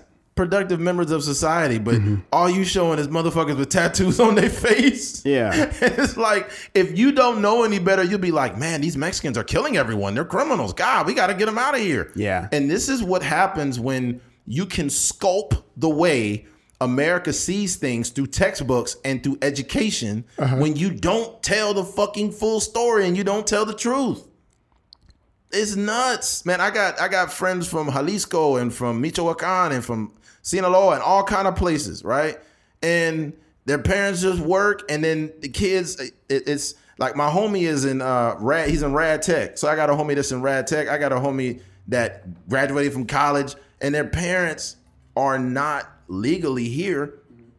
But dog, come on, man. Yeah. It's it's crazy, dude. You, you you got so many different angles to look at things. I would really I would really advise people to stop leaning into their biases or not trying to look like I, there's certain things that I've said like on this podcast whether it was um a statement I made about women or something and about some history and then I'll go back and be like, "Look, I'm not sure about that. Let me look that up." You know what I'm saying? And even then because I looked the information up, what if the information is biased? Yeah. That's possible. That's possible. So there's that you you just have to do your due diligence, man. It's not really inform. I don't think information can be biased. I think that the person presenting the information can present it in a way where there you go. you know it could be biased in the article. Yeah. So you can say, um, you know, statistics about black people. Mm-hmm. You know, black people going to jail or black people doing crimes or Mm-hmm. whatever, and it could it could come off like all black people in America criminals. are criminals. Yeah. Yeah, there was a dude that had a, a TikTok about it. He said it, it was it showed this guy and he was like, "Well, black people commit this many of the crimes, so I guess." And then the, then this dude popped up in the second thing and he says, "Oh, just fucking say you're racist already." Black people are the most exonerated group of people in America. Not to mention that these crimes they are usually acquitted of these. This he showed this many a breakdown of how many black people are acquitted of the crimes. They will be the most arrested, but the most released Wow. Which is crazy. And it's like what happens is is when you give that number, there's no context to the number when you talk about the crimes. Mm-hmm. It's just showing the number, so it's making black people look like wild animals that fucking run around grabbing their dicks, shooting AK-47s off all day. Yeah. Right? But if you actually do your due diligence and look at what the numbers really are and what's really going on, and when you get your feet on the ground, you see what's really going on. Mm-hmm. I don't have these wild opinions about, oh, well, you know, Mexicans do this this percent of the time, and and this percent of the time, white people be racist. Like, I don't do that. You- You got to think though, like it's it's it's not even a fair comparison to compare yourself to your thought process versus the way that some of those people think, because just inherently because we are minorities and we grew up around Mexicans, we grew up around you know different. Uh, we played football with every shade of uh, you know people in America. Um, we we almost inherently um, think a certain way. So Right, we, right. we, you know, we if you if you've spent the night over your Mexican friend's house and you know their parents cook for you and and stuff like that, or you've been to you know one of your your Indian friends' house or whatever, and you know you you ate their food and y'all chopped it up about sports and basketball, football, boxing, whatever. You you already have that in you. There are some people that they are so closed off that they grew up in a certain section of Bakersfield where the only interaction they have, only real interaction they have with certain other, you know, people, um, may be them consuming something at, you know, they may own a store and they have, you know, black people or Mexican people coming in That's there and purchasing from them or whatever, but they don't have no real connections with these people. Right. So, and they're probably watching the news more than they're interacting with these people on a personal level. So that's their reality. There are some people you could tell they're racially awkward, and I'll give you an example. Wait, before you go, ahead. and to add to my point too, I think that um, some people are naturally, um, I would call it like optimistic, so or impressionable. Mm-hmm. So those people, if if I see, you know, that Fox clip you know, on the news, I'm like, oh, okay, I see what they're doing. Mm-hmm. What but there's some people that'll be like, oh my gosh, I didn't, I didn't know this. I Oh, didn't know- Mexicans are I don't know gangbangers. why Mexicans have tattoos on their Yeah, face. yeah, yeah, Oh and, and that's real to them, and they take that and they share it in conversations. Oh, Becky, did you see that? You know, all Mexicans are gangbangers. Oh my God, I'm never going to El Pollo Loco again. that's crazy. But, yeah. this shit is wild, man. Mm-hmm. I, and, and I think there's some people that are are, are racially awkward, meaning Mm-hmm. you could tell they don't spend no time around like black people or whatever. This is guy Yeah. I know, and I don't even want to call him racist. I don't like to just label people as racist. Yeah. But this happens with me and him all the time. Like we'll have like a brief conversation. I keep it general because I know this guy's racially awkward. He probably didn't spend a lot of time around black people. Yeah. But we'll be talking. He's much older than me too. He's probably like late forties or something Uh huh. And he'll be like, "Yeah, man," like he'll just bust out of nowhere. Yeah, man, back in the day, wasn't no whites on Cottonwood, man. It's just it's a lot of lot of gang members, and like you know, I, I you know. I, you know, I'm cool with people over there. The people over there, you know, I'm not racist or anything. And I'll be like, dude, will you shut the fuck up? It's so much we can communicate. Yeah, we can about. communicate about so many other things, Yeah. Mm-hmm. and you want to bring this up. So I know you don't spend no time around black people, or they'll be like, "Yeah, you know, um, yeah, you like Tupac? I love Tupac." You be like, "Dude, we got so many things we can talk about." You want to bring up every stereotype, every stereotypical Typical, black, yeah. like get out of here, man. I don't walk up to Mexican people like, hey, uh, and and try to speak. I think the most racist thing you could do to Mexicans is walk up to somebody and start trying to speak Spanish. Yeah. They might not. They might not even fucking speak Spanish. Or hey, how do you say such and such in Spanish? Right? How do you say uh, uh, I want uh, a chicken taco in Spanish? How do you say uh, racist in Spanish? Yeah. How do you uh, say uh, my shoes are hurting in Spanish? the Mexican, you gotta realize Mexicans. A lot of them grew up in America just like everyone else, so they probably don't speak Spanish, right? But Yeah. this is what people do when they're racially awkward. They'll be like, they, they see a, a, a attractive Mexican girl and be like, "Ay, uh, que bonita." Caliente. Caliente. Sound like a fucking game show host when you said "C- Caliente. Come on down. Price is right. Sound like fucking Bob Barker when you say it. Oh man, yo, that's a whole topic in itself. Racially awkward people. Yeah. Like if I imagine me walking up to a white guy, we're just talking, and I'm like, "Hey man, so you listen to Korn? they would be like, Korn is so dope. I love Korn. So you like rock and roll, man? yeah. I love rock and roll, man. Yeah, I wonder. I wonder how that would go if we kind of did the same thing th- to white people as they do to us. You just Like walk up those to a- awkward conversations. You just walk up to a random white guy like, I love snowboarding. And then what if he's like, me too, bro? How did you know, man? Grey's Anatomy, huh? Grey's Anatomy. You know, you know what? This is the, the stereotypical one. You just walk up to it'll be like some white dude with a hunting hat on, like one of those um, what do you call it? Those uh, bass. You know what I'm talking about? Those bass. Bass Hunter. The, like no, it's not bass hunter. It's called like it's uh, bass pro fishing or something Oh, like that. okay. You know what I'm talking about? Yeah. He got one of those hats on, or like he got like a um, you know, a, a hunting uh, Yeah, jacket the, on. the camouflage, the camouflage, Yeah. and you just walk up to him like, "Man, I fucking hate liberals." Like, me too, man. I hate. That, that the only part the the the only hard part about these doing these things to uh, white people is that you might get that reaction. Oh yeah, Because us as black people, we like, come on, dog. Like, I don't even like Tupac. Like, I'm more of a Biggie fan or something. You know, we may say something like that. But if you charge white people up with that same conversation, well, Yeah. about yeah. you know, Black people are not as monolithic as you think. Yeah. Like, we, we're we're not like you know like there is a lot of us black people that are fucking emos. yeah, You know, yeah, there's, there's black people that, the that XXX kind of dudes out yeah, emos. You got black people that are in the punk rock. You got black Mm-hmm. people in the like. Don't be fooled by the shit you see Mm-hmm. uh, on these rap videos, whatever. Black people don't just listen to that or just do this or just. It's fucking vegan black people. Extremely, it's extremely right wing black people. Yeah. liberal like. It's all kinds of people in the world, in every racial background. By the Yeah, way. yeah, yeah, for sure. Yeah, so like if you wanted to people that's racially uh you might want to just have general conversations with people. Yeah, I mean, and then and then their their likes and dislikes and their um their interests as far as voting and politics, it will come up, you Yeah. know, in conversation, and and then hopefully in that in that instance you could have a. A, a, a conversation where you may not necessarily agree on things, but it's not charged up. You know? Yeah, true. Like it'd be very general. Like if let's say you're having a conversation with the Mexican guy and you're like, "Yeah, I love cars." That's a great conversation. To talk about Yeah. cars. But this is how you fuck the relate the conversation up. You be like, "Yeah, I love cars." So, what do you think about lowriders? That's when you fucked up. yeah, you're right. That's, yeah, that's when you fucked up, man.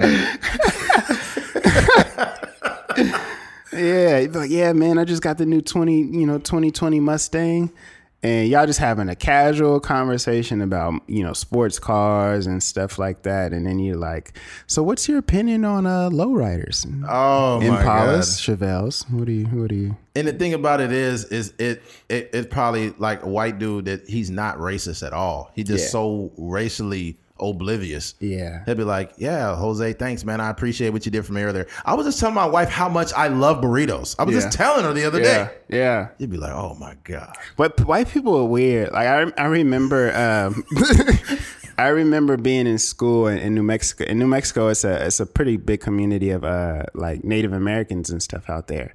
And I remember this white dude was so um, captivated by the fact that there was a Native American dude just walking around school. It's like, "Oh my god." Like, oh, oh my, is that a the ponytail, the cigarette, the feathers? Is that a Native American? Is that the guy from the cigarette box? Is that the Chicago Blackhawks logo? Is that an Atlanta Brave?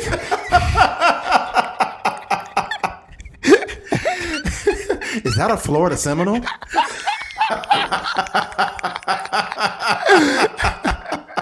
oh my God, I love the Seminoles. Oh, that's crazy. Is that the guy from the tobacco can? you know what's crazy is when, when I was doing long haul truck driving, I had never literally seen I probably seen Native American people obviously before. Yeah. But like being in a spot or a part of America where there is a lot of Native Americans, there's some It's different. it's different. it, it is different. I was in uh Tucum, I was in Tu- Tucumcari, New Mexico. Uh-huh. That's not too far from where you were at. You were Okay. You where were you at? Was Las it- Cruces. Las Cruces. I was in Tucumcari, right? Okay. And I stopped in Tucumcari, and this dude got out, and I was just, you, just when you from California and you see somebody that's brown or whatever, you be like, hmm, probably probably me- like Mexican, right? Mm-hmm. And then you get up on them, and you just know, like they have that extremely strong Native American mm-hmm. like look, like Mm-hmm. Yeah. the the Their the, skin tone is different. skin tone, the cheek, mm-hmm. the cheekbone structure, all of Yeah. them. Like mm-hmm. people, we all have a distinct thing about us that sets us apart. Like a lot of black people have big lips and big noses. It's not that's not a racial thing. It just Breathing it- all the white man's air. we got those big big black noses breathing all the white man's air. Shout Yeah. out Dave Chappelle. Yeah. yeah. Um, and, and we all have things, whether someone's Asian and they tend to have, you know, smaller eyes or whatever. We all have a certain racial thing. like- Yeah. Or like, I don't know, it's kind of hard to explain, like features. Yeah, yeah, yeah. And and I didn't say nothing. I didn't talk to my trainer that I had back then. Like, hey, is that a Native American? Yeah. I just like knew, and I was like, oh, Knew it was up. yeah, I knew it was up, and then I realized where I was, and I was like, "Oh, okay." We drove by some res- reservations and stuff. I was like, "Okay, we see what's up here," Yeah. you know. But I was like, "Wow." So I think it's uh, it's interesting. You know, it's it's not something that yeah, you know you need to take a picture with them or something. right. Like that. Yeah. Okay, I thought about this afterwards, but I was in uh, Winco probably a couple weeks ago, and uh, there was these two dudes that had mullets, looked like younger guys, and I was like, "These motherfuckers got mullets? What the fuck?" Yeah. So uh, they were in front of me in line, and I just something just possessed me to say this. I was like, "Man, you guys got some real mullets, bro." It's like, it's like, thank you. And they had this look, like when they looked at me, it looked like like like people have like this, they're like surprise. There's like Yeah. these two younger white dudes, and um, I, we just started talking, and I was like, "Where you guys from?" He's like, "Oh, we're from Oregon, right?" And I was like, "Oh, okay." And then uh, it is like, "All right, bro. Hey, man, thanks for the directions." And I told him where to go, and it's like, "Hey, you you have a good one, man." And it's almost like they had seen Santa Claus or something. So I, then I thought about it later. I was like, "Those two white dudes live in Oregon. They probably hardly They're ever see black people. black people, yeah. they hardly probably never see black people at all. There's some parts of America that don't have black people at all. You know, you know what I treat it as like it's. There's nothing wrong with being interested in cultures and Right. ethnicities. I think um, just some, some of that awkwardness can be removed because Right. if if the way I think about it, my roommate was Native American, Uh. and I was I wasn't like Did you guys chew tobacco together? nah. Nah. He did. Ha- there's these. This is a tangent, but there's these things called uh, Indian tacos. I've, I've had them before. Fire. Yeah, they is fire. It's kind of like a bread. Yeah, the yeah, That it's shit fire. good. It's like it's like an Indian chalupa. Mm-hmm. Basically. Yeah, Yeah. yeah. Um, but uh, back to what I was saying, I, I, I think that you know I, I had a roommate that was Native American, and, and it wasn't it wasn't really any awkwardness. It was more so like you know me being curious about his culture. There was uh you know some historical stuff that happened between him and uh, and another I guess I would consider it a, a tribe of of Native Americans, and they have like this this kind of lifelong uh, hatred towards one another Oh, because wow. they have like a history of you know conflicts and wars and stuff but um you know that was like part of our conversation just me learning about his culture and the food they eat and you know like that the way where they live and stuff like that. Um and the same thing goes for imagine like imagine somebody um moved into my apartment from New York or something Right. and we just chopping it up like yo what is New York like and you know what, what part of New York did That's you live true. in that's the way we should treat like other ethnicities. It doesn't have to be like me acting like I know about New York or me trying to talk with a New York accent or you know what I mean, referencing Jay Z and Biggie Smalls. It's just like, yo, like we can communicate and learn from one another without being awkward. Right. And it's usually the most oblivious like questions. That Mm-hmm. like, why what bro you're from the Bronx? Have you ever seen J Lo before? Yeah, that's like- where you start to be weird. It's like, man, stop talking to me, man. Yeah, yeah. No, I ain't seen J Lo I've before. not seen J Lo. No, I ain't seen Jenny from the block. no, I've not seen her with Ben Affleck. she went back to Ben. Ben must be dropping dick off. Ben, yeah, Ben doing something. J Lo calling Big Ben. Big Ben. When she was in interviews, like, yeah, I'm just hanging out with Big Ben right now. I'm like, oh, okay, I see why she back with him. yeah. It's gonna be a, it's gonna be a hashtag on uh on on Twitter now. Big Dick Ben. Big Dick Ben. ben Affleck nasty. He probably show up with his Batman suit dropping dick off. You like this dick, huh? You like this dick? You ever heard of Jenny from the block? But Jenny sucking cock.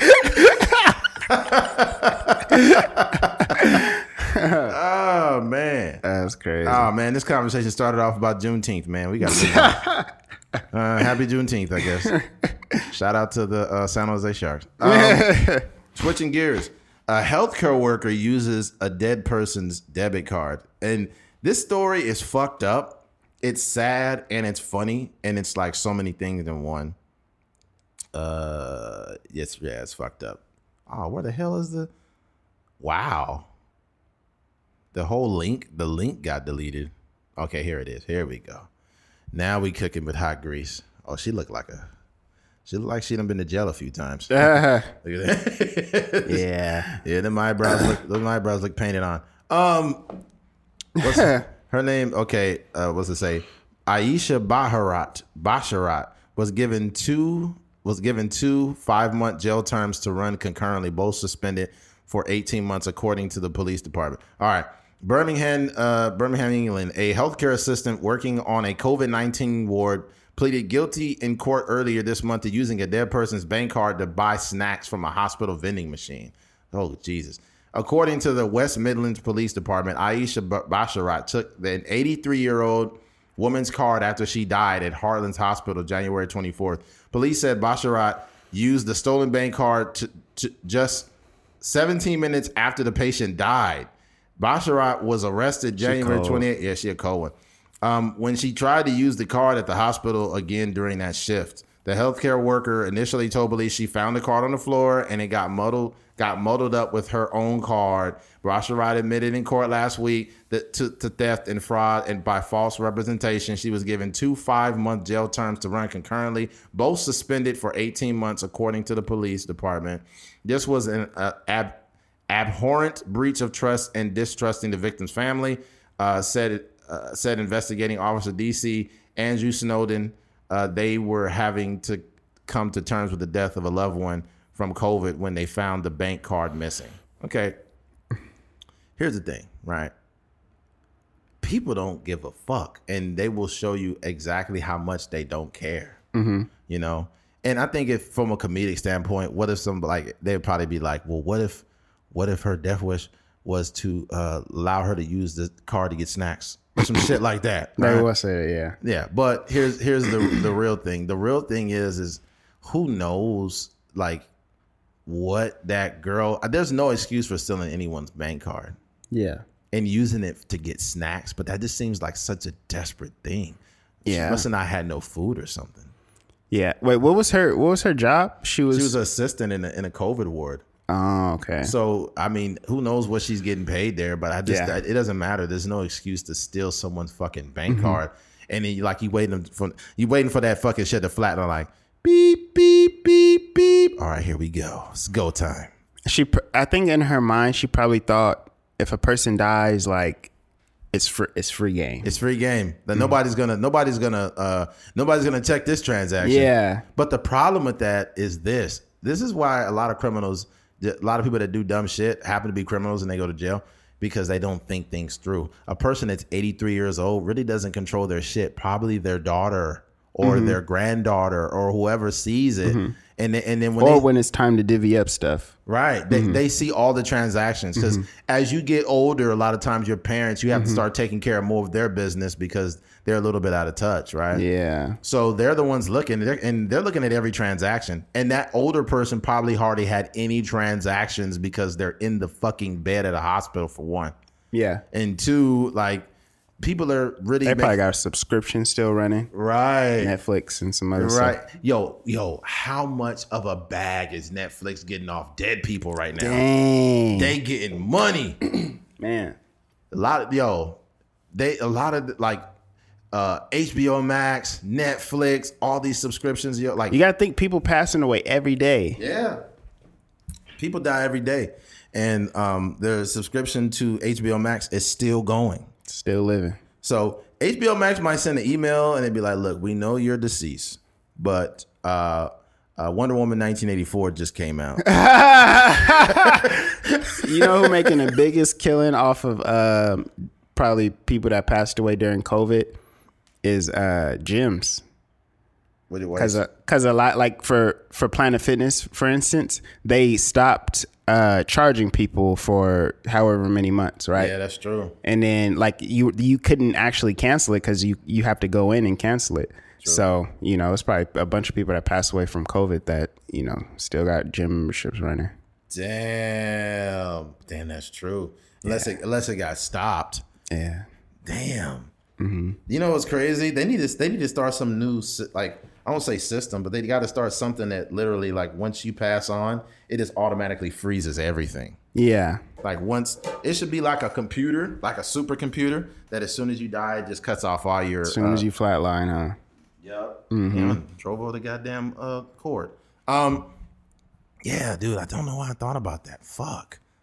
There's so many subscriptions coming in. Mm-hmm. You probably got uh, mail still being delivered to people, and man, that's oh, that's gotta suck. This is random. I, I watched this uh the movie Knives Out. I don't know if you heard of it. Nah, I haven't heard it. Yeah, it was a movie about basically um this wealthy author and uh grand he's like a grandparent to some of the characters and a father.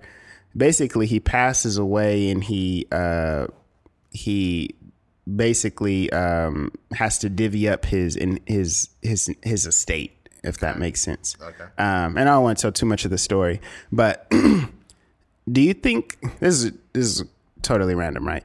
Do you think that like um or like when do we start thinking about wills or when should we as, you know, people start thinking about wills? Uh, when should we? Yeah. I don't think there's ever a great time, but it just ha- something that has to be done. Especially if you if you're a wealthy person, you can't just be wealthy and just not assume you're ever gonna die. Um, yeah, man, yeah, that's a good question. Yeah. I don't think anybody knows. Yeah, because I was just thinking, thinking in the context of the show, he kind of he, he ended up giving money to somebody that he wasn't actually related to, and I just I just see like how how um how often like you know even with my uncle passing away, you know there were situations with him where inherently his wife kind of gets the the freedom to do whatever she wants to. But you know even in those situations um you know there's uh certain things that maybe like a, a aunt would have wanted or a cousin or you know a nephew or something would have you know a prized possession or something but it's kind of all given to you know somebody just because there's no will or anything involved. Yeah, the Bill Cosby will is crazy. You see what he left? is I, I heard it was like um like 200 cases of pudding or something Yeah, he left nothing behind but pudding. and roofies I left you this pudding and drugs. pudding and drugs. Spanish fly. Uh, It's like there's nothing in there. Oh no, the pudding had drugs in it. Sorry. Yeah, man. Bill Um, Cosby nasty. yeah, um, but I I don't think. I just think this is a, an example with the healthcare worker of how cutthroat people are. You know that song? Uh, was is it Mission Impossible? Dun dun dun dun dun dun Yeah. dun dun dun. Right when she watched that shit flatline go beep, she's like, "All right, it's go time." Yeah. Dun-dun-dun, I'm going dun-dun. straight to the vending machine. Dun, dun, dun, dun, dun, dun, dun. She was sliding under those fucking those uh those laser beams and shit. I always feel like stupidity or intelligence is uh, built within decision making. A hundred percent. So that's why I, I there there are some very intelligent criminals. You know, you catch. And we had that conversation about the um, about the the Wall Street trapper, or I forget his Ah, name, where yeah. you know he was talking to the guy and the the um the the white guy that was in in jail was like, "Yo, I'm doing 18 months and I'm coming home to millions of dollars or something right, like right. that." um, that's an intelligent criminal. But for the most part, it's just a bunch of dumb people, you know, that have done the, the craziest, you know, acts to get themselves in prison. And this is definitely one of those cases. Yeah. Yeah. A lot of people that do blue collar crimes, you have to have leverage to do a lot of these crimes. You have to be in position. So a lot of blue collar crimes are they're still crimes, but they people that tend to do them tend to be a little more smart about how they do it. White collar crimes. Huh? oh, white collar crime. I'm Yeah. tripping. I said mm-hmm. blue collar. Blue collar crimes mm-hmm. don't exist because those are the motherfuckers doing all the work. Yeah, yeah, yeah. My bad. Mm-hmm. Yeah, the white collar crimes, man. Um, yeah, you, you tend to you, you tend to have leverage, or you ha- you tend to be in a position where you can manipulate numbers and shit like yeah, that. you gotta yeah, you gotta have access to some stuff. Yeah, it's usually the motherfuckers do the, the, the, the white collar crimes the best of those computer hacker dudes that are in every movie. You know how they always got like some super computer smart guy? He's like, "Hmm, not a problem. I can hack into that for you. They're like, what about the database? We're never going to get in there. Well, I think different about that. I just need an hour and a half of silence and a Mountain Dew. Yeah. why do yo yo? Why doesn't Hollywood like actually think their shit through? Because we've seen some of the same characters in every movie. Yeah. like the the guy that can hack into everything mm. or the guy that's locked up because he could hack into the United States database. Yeah. Like this guy's the biggest he's the biggest uh threat to American safety. So we lock him behind bars because he's the best hacker in the world. Yeah. He'd be like, "This motherfucker. I've seen this motherfucker in like four different movies." Holly, Yeah. Hollywood also does that bullshit where they have a standoff with guns, and they'll be standing there. He's Yeah. pointing the gun, the other guy's pointing the gun at him. And they'll be like, "He's like, make a move, buddy." Well, you can make a move first if you like. Yeah. And it's like, dude, Put the gun down. No, you put the gun down. Niggas having a full blown conversation with pistols in their hands. He's like, I would have shot you earlier, but my master plan hasn't been in effect yet. And then and then they do the stupid stuff where like the they both shoot at each other and then it kind of goes blank. Yeah. And then it comes back and then we see like one of the guys getting carried off in a stretcher and then we don't know if he's dead or alive yet. Yeah. Like, come on, dog. Like, dude, here's the thing. Let, let's be very clear, because I'm a gun owner myself. But I never ever want to pull my gun out on anyone. Yeah. Because truth be told, if I'm pulling my gun out, I'm shooting you, Don't man. use it, yeah. You're gonna you's gonna get shot. Yeah. Okay, I'm not gonna be like, hey, come back here. Yeah, yeah, yeah. What are you doing with that gun, buddy? There's no conversation. Put your gun had. down. And then and then the guy turns around. He's like, I was gonna rob your house, but my master plan fell through. Now I'm not able to do it. What is that? Uh, you know when when the uh, the villains or the whatever gets caught on Scooby Doo. Oh, it, they always pull the mask off the guy, and he's like, "You mangy kids." Yeah. my master plan fell through. All I needed was five more minutes, and, Yeah. and it's like, dude, Yeah. every episode's the same. Look, Yeah. I, I think there's a couple move. There's a like here's the thing. We can't really complain about Fast Nine, even though I hate the whole idea of Fast 9 Mm-hmm. When we really grew up on a bunch of sequels, even the shows we watched was nothing but sequels. You knew it was gonna happen. Yeah, it's repetitive. You what? Like even the show Matlock. You ever see Matlock?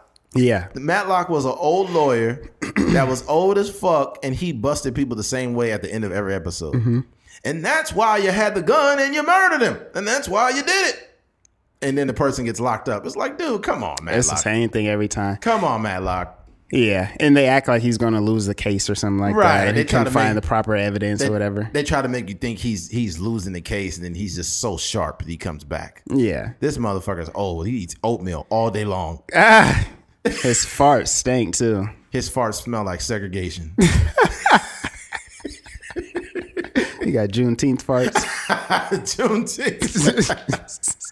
oh, I, uh, I forgot his name. Fuck, Matlock. The his, I know the character, but I forgot his real name. Mm-hmm. It's not Carroll O'Connor. Carroll O'Connor was a guy that was on Heat of the Night, and he was also on another show before that. Um, do you think people? Do you think these kind of guys like really love these jobs? Like they doing them for? I don't know how long Matlock was. Matlock was of on. course, they love those shows, Love man. it. Oh yeah, they love them. not. I'm talking about the people acting in them. What do you mean? Like as the character Matlock or whatever. Is does he enjoy doing that job just for years and years and years? Or like these people on soap operas, you know, they'd be acting for like 20 years. I don't know, bro. operas. Those, the soap operas in the '90s were the dramatic as fuck. Yeah. and they are so repetitive. Mm-hmm. But you know what? Nothing, and I mean absolutely nothing, is more dramatic than a novella. Yeah. Novella is the most dramatic. It's the most dramatic thing Yeah. in Spanish that you probably ever hear.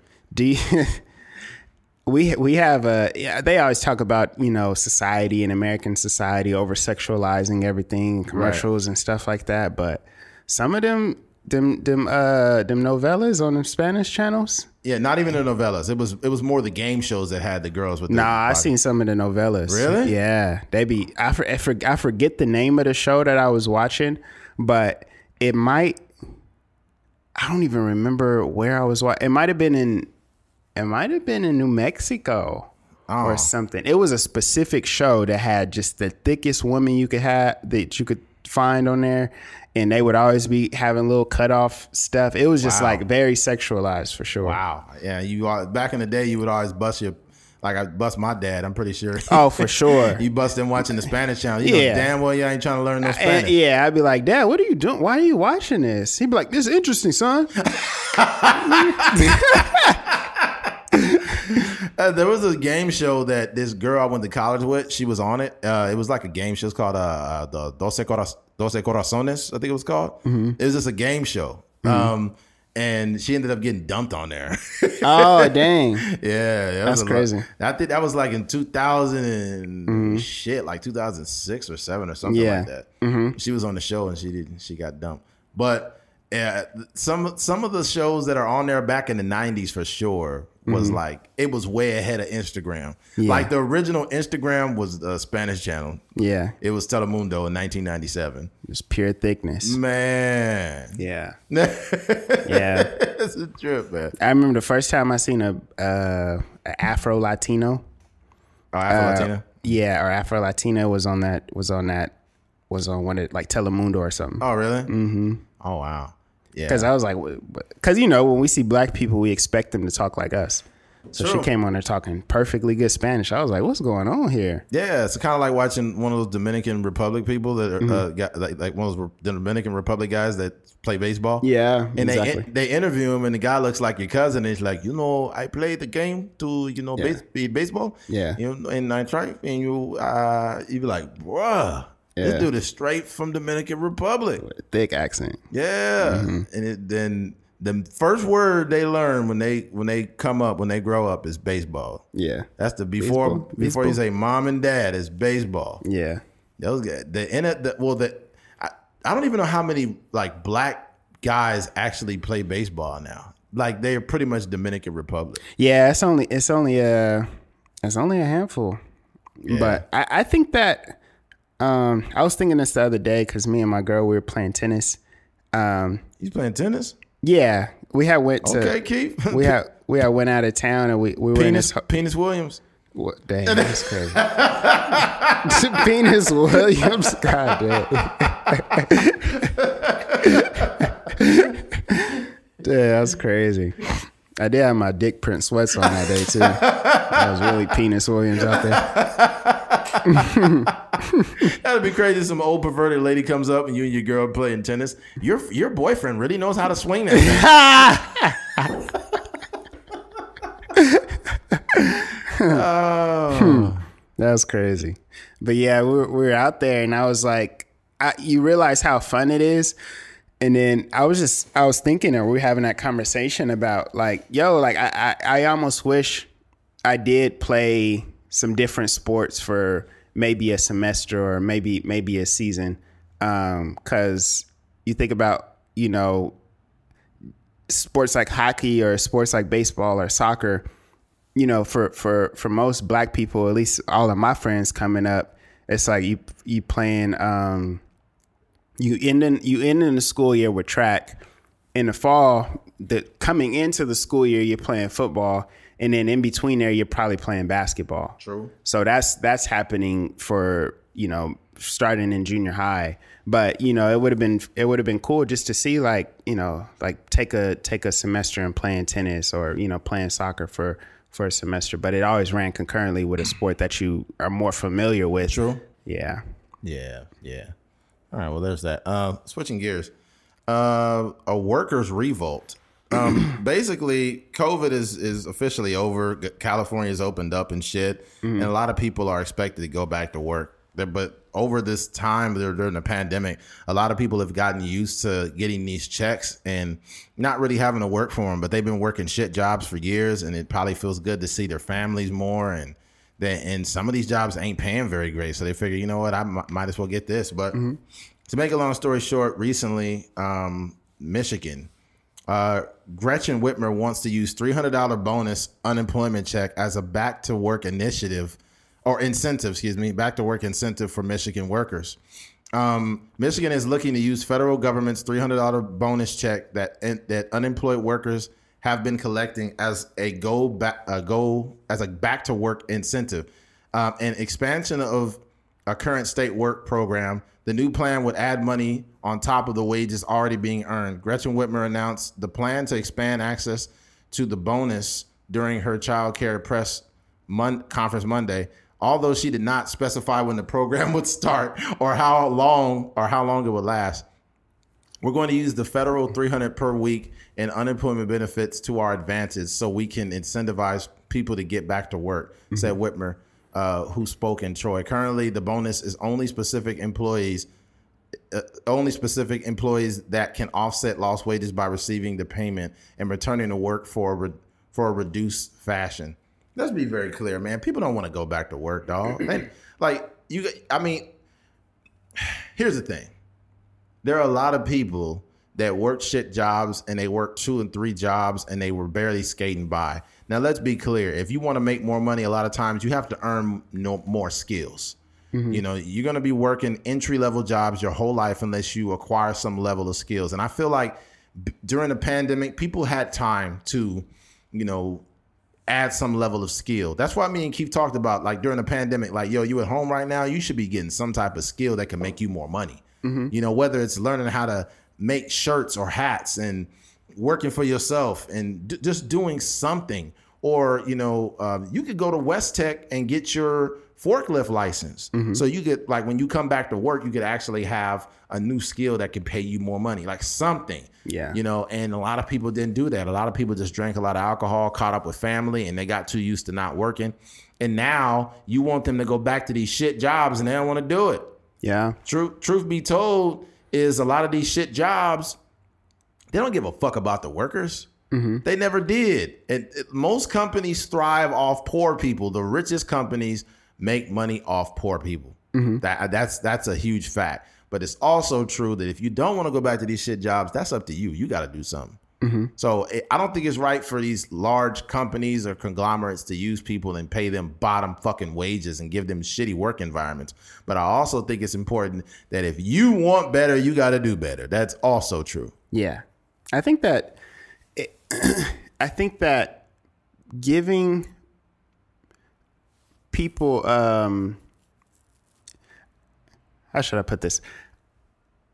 I think that there are some people that are motivated by money Right. and then there are some people that are motivated by comfort or you know just kind of living a, a lifestyle that they can enjoy without having to work too hard so these are the people you're you're talking to so there there's there's a bunch of people that during this pandemic they got laid off from their job and then they're collecting unemployment and they can maintain a lifestyle or a pretty consistent lifestyle to you know what they were what they were getting paid from McDonald's or Right, right. Taco Bell or whatever and um getting or paying them 300 extra dollars a week is not enough for them to get out of the house or want to No. go back to work. So they gotta they gotta switch up the, the thing. That's not that's not enough of an incentive to to make people want to go back to work. Not at all, but they know. Look, here's the thing: they want to offer you the bare minimum. They want to offer you the bare minimum. But let's be clear too: you don't deserve a bunch of money per hour for flipping burgers. That's not a high skilled job. Yeah. I'm, you know, I'm not saying workers should be getting paid twenty seven dollars an hour to make burgers because it's a tough job. And it's like, look here, I feel like they should get a livable wage, right? Um, but I also believe in the fact that if you want better, you got to do better, man. You ain't got no choice. I had to do it. Keith, everybody else. Like there are some people that started at McDonald's and ended up making a lot of money. You know, Missy Elliott worked at McDonald's. A bunch of other people worked at McDonald's. They happen to be talented doing something else and you're no different. You are you are wildly talented in doing something. Maybe you know how to fix bikes. Maybe you know how to work on cars. Lean into that. Get a license to do those things. Do something. But sitting on your hands and there's a lot of people who just became alcoholics during the pandemic and all they did was drink mm-hmm. and just do nothing. Drink, get fat and do nothing else that's not good because at the end of the day when it, when you know the country is all the way opened up you are at square one you should be better of a you should be a better person after everything's opened up Yeah. this is like the pandemic was a blessing to a lot of people Yeah. because here's the thing there are some people when the pandemic happened you know they lost their job whatever the case. But during that time they was able to get unemployment. They probably had a little bit of money saved up. They moved fast. They probably said hey i need to go to west tech and i need to go get my forklift license. Oh you know what? I actually have a voucher that i could get from uh my company that they allowed me to get my cdl so now i can become a truck driver and leave and leave their fucking ass. Yeah. there are some people that have vouchers for uh, for guys to get their CDL, Mm-hmm. and I didn't know that. So that's the crazy thing. You Mm-hmm. you could become a better person. It's just up to you. Yeah. Yeah, it's it's tough having these conversations because it's it's primarily about motivation. Like you know, there, there there are some people that self are self motivation. yeah, there are some people that are go getters, and then there's some people that kind of just sit on their hands. So I think that what these government entities are trying to do, they're trying to figure out a way to motivate Americans to go back to work. Mm-hmm. When you know we had this conversation before, but you know some people have been working 30, 40 years of their life. And for the for once in their lifetime, they actually didn't have to go to work Yeah. for you know maybe 12 months 11 months um and it feels it feels really good Yeah, my my my older cousin, she left me a very bitter, sad, uh, is a sad comment, but Mm-hmm. I check it out. This is what she said. This is what she told me. I said I just posted I just posted a picture of myself. I just it was a while ago, like a week ago, and I said just be thankful for Mondays, right? And then she popped up in the comments. She said, We should be thankful for everything, including Monday. But when I was working, I started worrying about Mondays on Saturday evening. I hated work. Just feel like five days, eight hours ain't living. And then I just, and I didn't even respond to it. And then she wrote another comment Work 40 years, retire, then your ass is old and tired. This some bullshit. And I just put the laugh emoji. And she said, Little cousin, you'll see. No, I won't, because I'll be retired. I, I have a passion and I feel like we're going to get into this a little bit later, but I feel like this platform can go to the next level. I know what these people are making. I know the mm-hmm. money people are making. Mm-hmm. I'm motivated to, to do this every week. I love doing this every single week. I feel like we can build on this. We have other businesses that we can leverage into this. See, the difference between me and my older cousin is she bought into the idea that she was going to be a slave to a fucking job. And now she says, now you old and this shit trash or it suck. And I'm thinking like, I'm not to be you. That's the mm-hmm. difference. But I don't want to waste my time telling her that. yeah But this is what happens to people when they go back to work and they go back to jobs they hate and they hate them every day. It's really fucked up. It's sad, but you have enough examples in your life that tell you, yo, this is the result. Keep doing what you're doing, and this will be the result. Yeah You, you know? So, Uh, we i mean we always talk have these like sports analogies and stuff like that and right. Um, I know my uh, high school football team. It's it's it's uh it's a tough road. You starting in the summertime is Bakersfield. It's Oh my probably God. 109 degrees today. Oh my God. So we as you know 15, 16, 17, 18 year old kids, we out there doing two a days. We out there, you know, hour and a half, two hour, two hour and some change practices um, going through it. And we're doing this five days a week. And, um, you know, what, but what happens with that, you start off with a bunch of kids, you know, I'm sure you remember your freshman year. Oh, yeah. You go out there, it's a bunch of kids, Yeah. um, you know, all shapes and sizes, and you kind of sizing everybody up. And then by the time the playoffs come, um, or, you know, depending on, uh, you know how long you play or you, like freshman year there wouldn't be no playoffs but but the time the first the first game comes of the season you may have 40 kids out there Yeah. and you might have started with like 80 or 70 you Yeah. know, kids so Yeah. that's that's I, I liken that to like this this road to success Yes. like you just have to realize that some people are not really built for it Nope. there are some people that you could kind of save. You know, there's some people that figure figure things out a little bit later in life. They might be, um, you know, in their 40s and they're like, "Yo, I want to go back to school or I want to, you know, get my life in order." But for the most part, soon as your early, soon as soon as you hit your mid, twen- I would say like 25 years old, you are the person you're going to be for the rest of your life.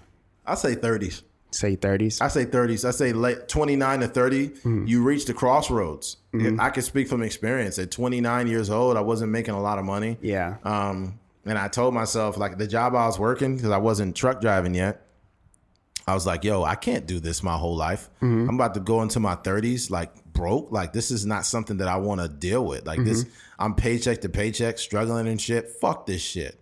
You know, so I went and embarked on a new career that was very dangerous. But I, I, I literally just, I left my life behind. I went to, went over the road and took a risk. It took it it it I can speak on this objectively because I'm a product of taking a risk. Mm-hmm. Am I rich now? No, but this is just the second level. This is a stepping stone to something greater. I feel like certain things happen in your life to create and propel you to the next level. I feel Yeah. like this is a stepping stone. The next thing is something great that I can't even see. I feel like you got to be a little bit crazy and a little bit stubborn to think you're going to be successful in a space like podcasting where there's so many podcasts out in the world. But I feel like we offer something special to the platform and it's something that we can make a lot of fucking money doing. Mm-hmm. Like I'm at the point where I don't I don't think I'm gonna make it like I know I am. Mm-hmm. That's the difference. Mm-hmm. And I feel like becoming a truck without me being a truck driver, there would never be a trucker's mind podcast, right? There would never be 170 episodes. And I feel like everything happens for a reason. I'm kind of going all over the place. But the fact that when you do reach your late 20s and you go into 30s and you're 32 and you're doing the same shit you've been doing, you are going to be fat, dumb, alcoholic, uh, no self awareness till you die. Mm-hmm. And then at the end of your life, you're gonna be like, "Oh, I wish I would have did better," and then it's too late.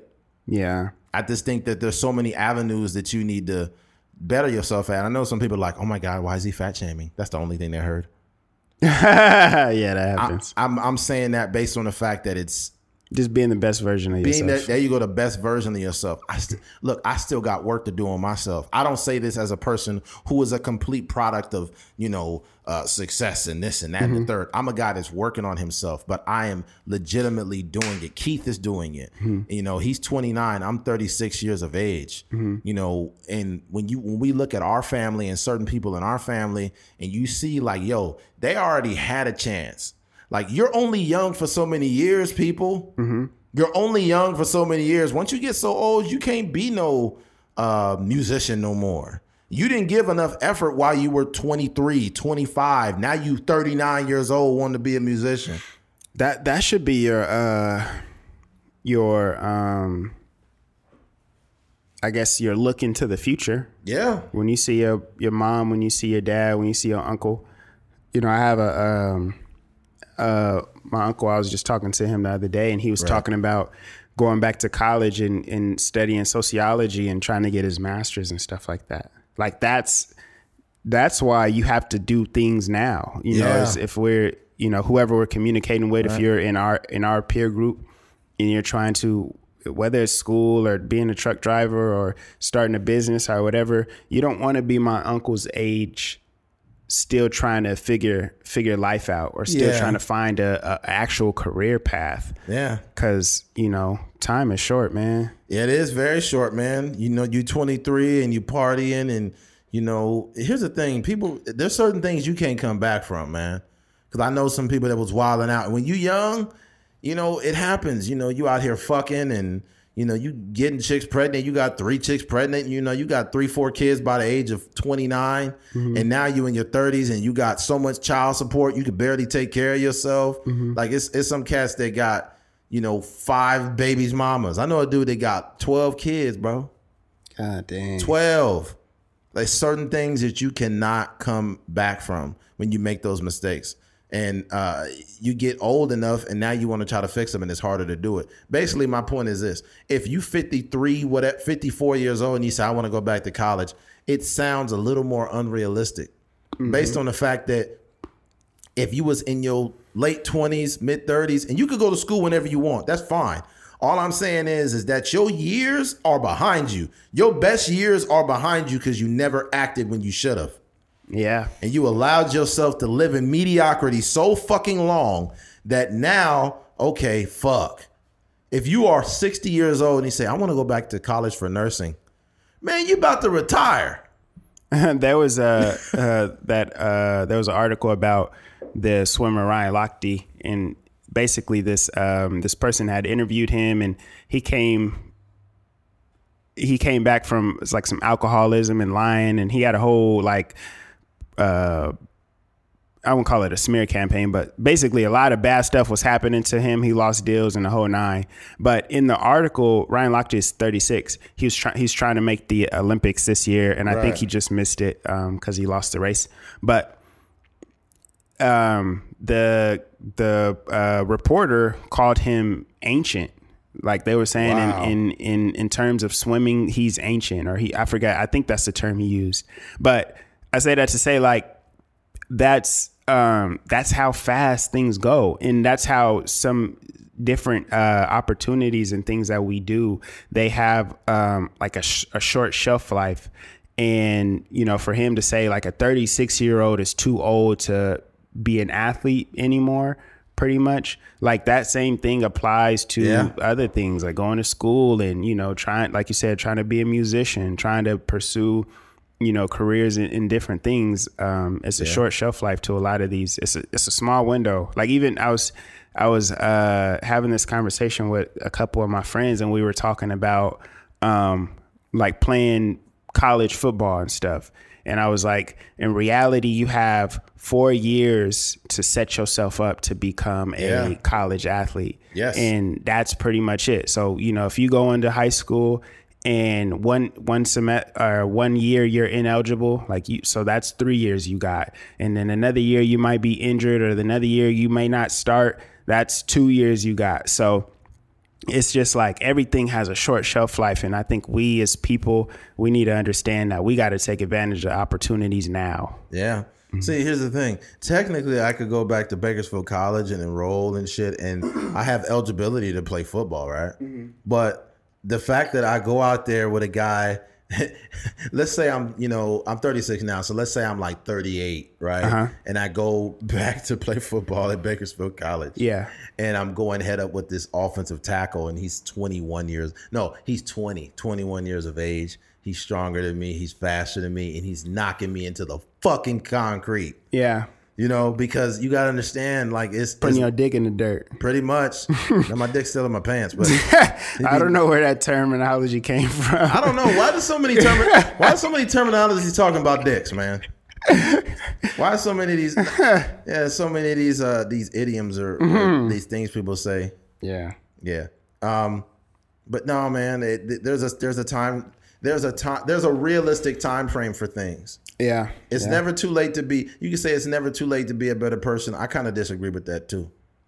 I only think that I think if you 45 years old and you've been a piece of shit, you gonna die one pretty much. yeah You could tr- you could you could try, but mm-hmm. you got too much experience of being a piece of shit. Yeah. to just turn it all around. Yeah. like you you going, to if I think like it's realistic if you're in your 20s or thir- in your early 30s, but there's some people that I could tell at my age that are literally going to be this way the rest of their life, and that's their business. That's mm-hmm. cool, right? I don't claim to be perfect by any means, but I know I'm going somewhere great, and it's gonna it's gonna it's gonna it's gonna cause for me to be my higher self to get there.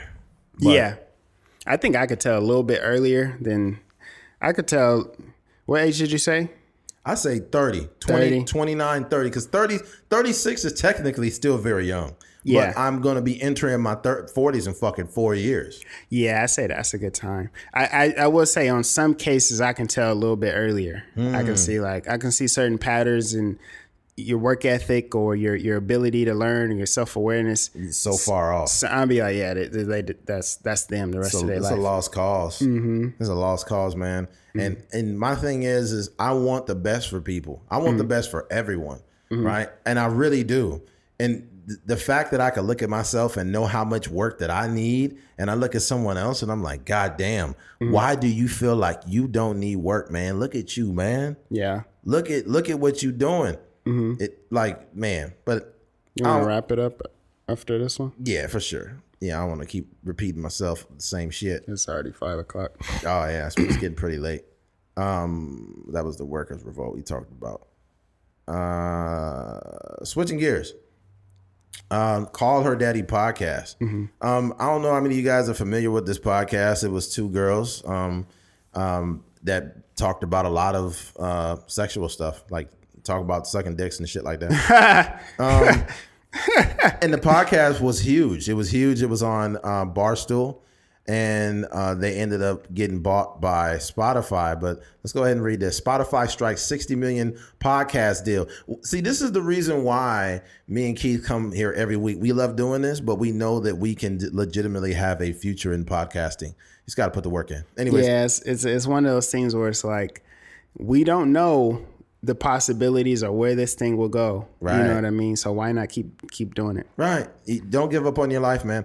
Uh, Spotify strikes $60 million deal with Barstool's Call Her Daddy. The Call Her Daddy podcast that was previously part of Barstool Sports will be exclusively available on Spotify beginning July 21st. Spotify's Spot has officially purchased another podcast. Alex Cooper and the widely popular Call Her Daddy podcast will be moving to Spotify in an exclusive deal worth $60 million. Cooper, 26 years old, announced the move on Instagram.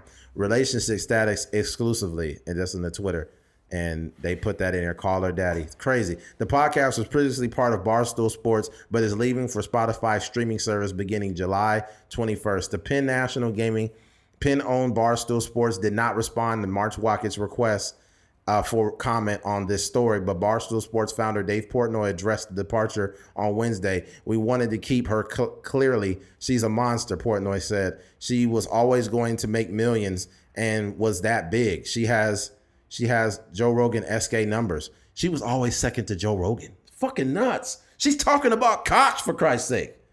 It's crazy. Like that show is a guilty pleasure. Cox are a hot topic. I guess hot Cox. Uh, Spotify has signed many exclusive podcast deals in recent years to bolster its subscriber base. Those deals include agreements with Ringer, Joe Rogan, and Prince Harry to, to Meghan Markle's Archo, uh, Archewell podcast. It's crazy. The Winger shows Spotify is spending millions in exclusive podcast deals. This is why we're not on, on Spotify either. We're not giving you free content. You got to pay us. Yeah. Fuck that. We're on every platform but Spotify because they're the ones writing that fucking check. And that and that those apps like Anchor and all those, they're yeah. going they're giving you pennies for views. Yeah, they're not giving you shit. Spotify mm-hmm. got the bread. But it shows the ringer, the, the, ringer. It shows the ringer, 196 million. Joe Rogan, 100 million. Call Her Daddy, 60 million. Prince Harry and Meghan Markle got 25 million. How the fuck they give Meghan Markle and goddamn Prince Harry that? Crazy.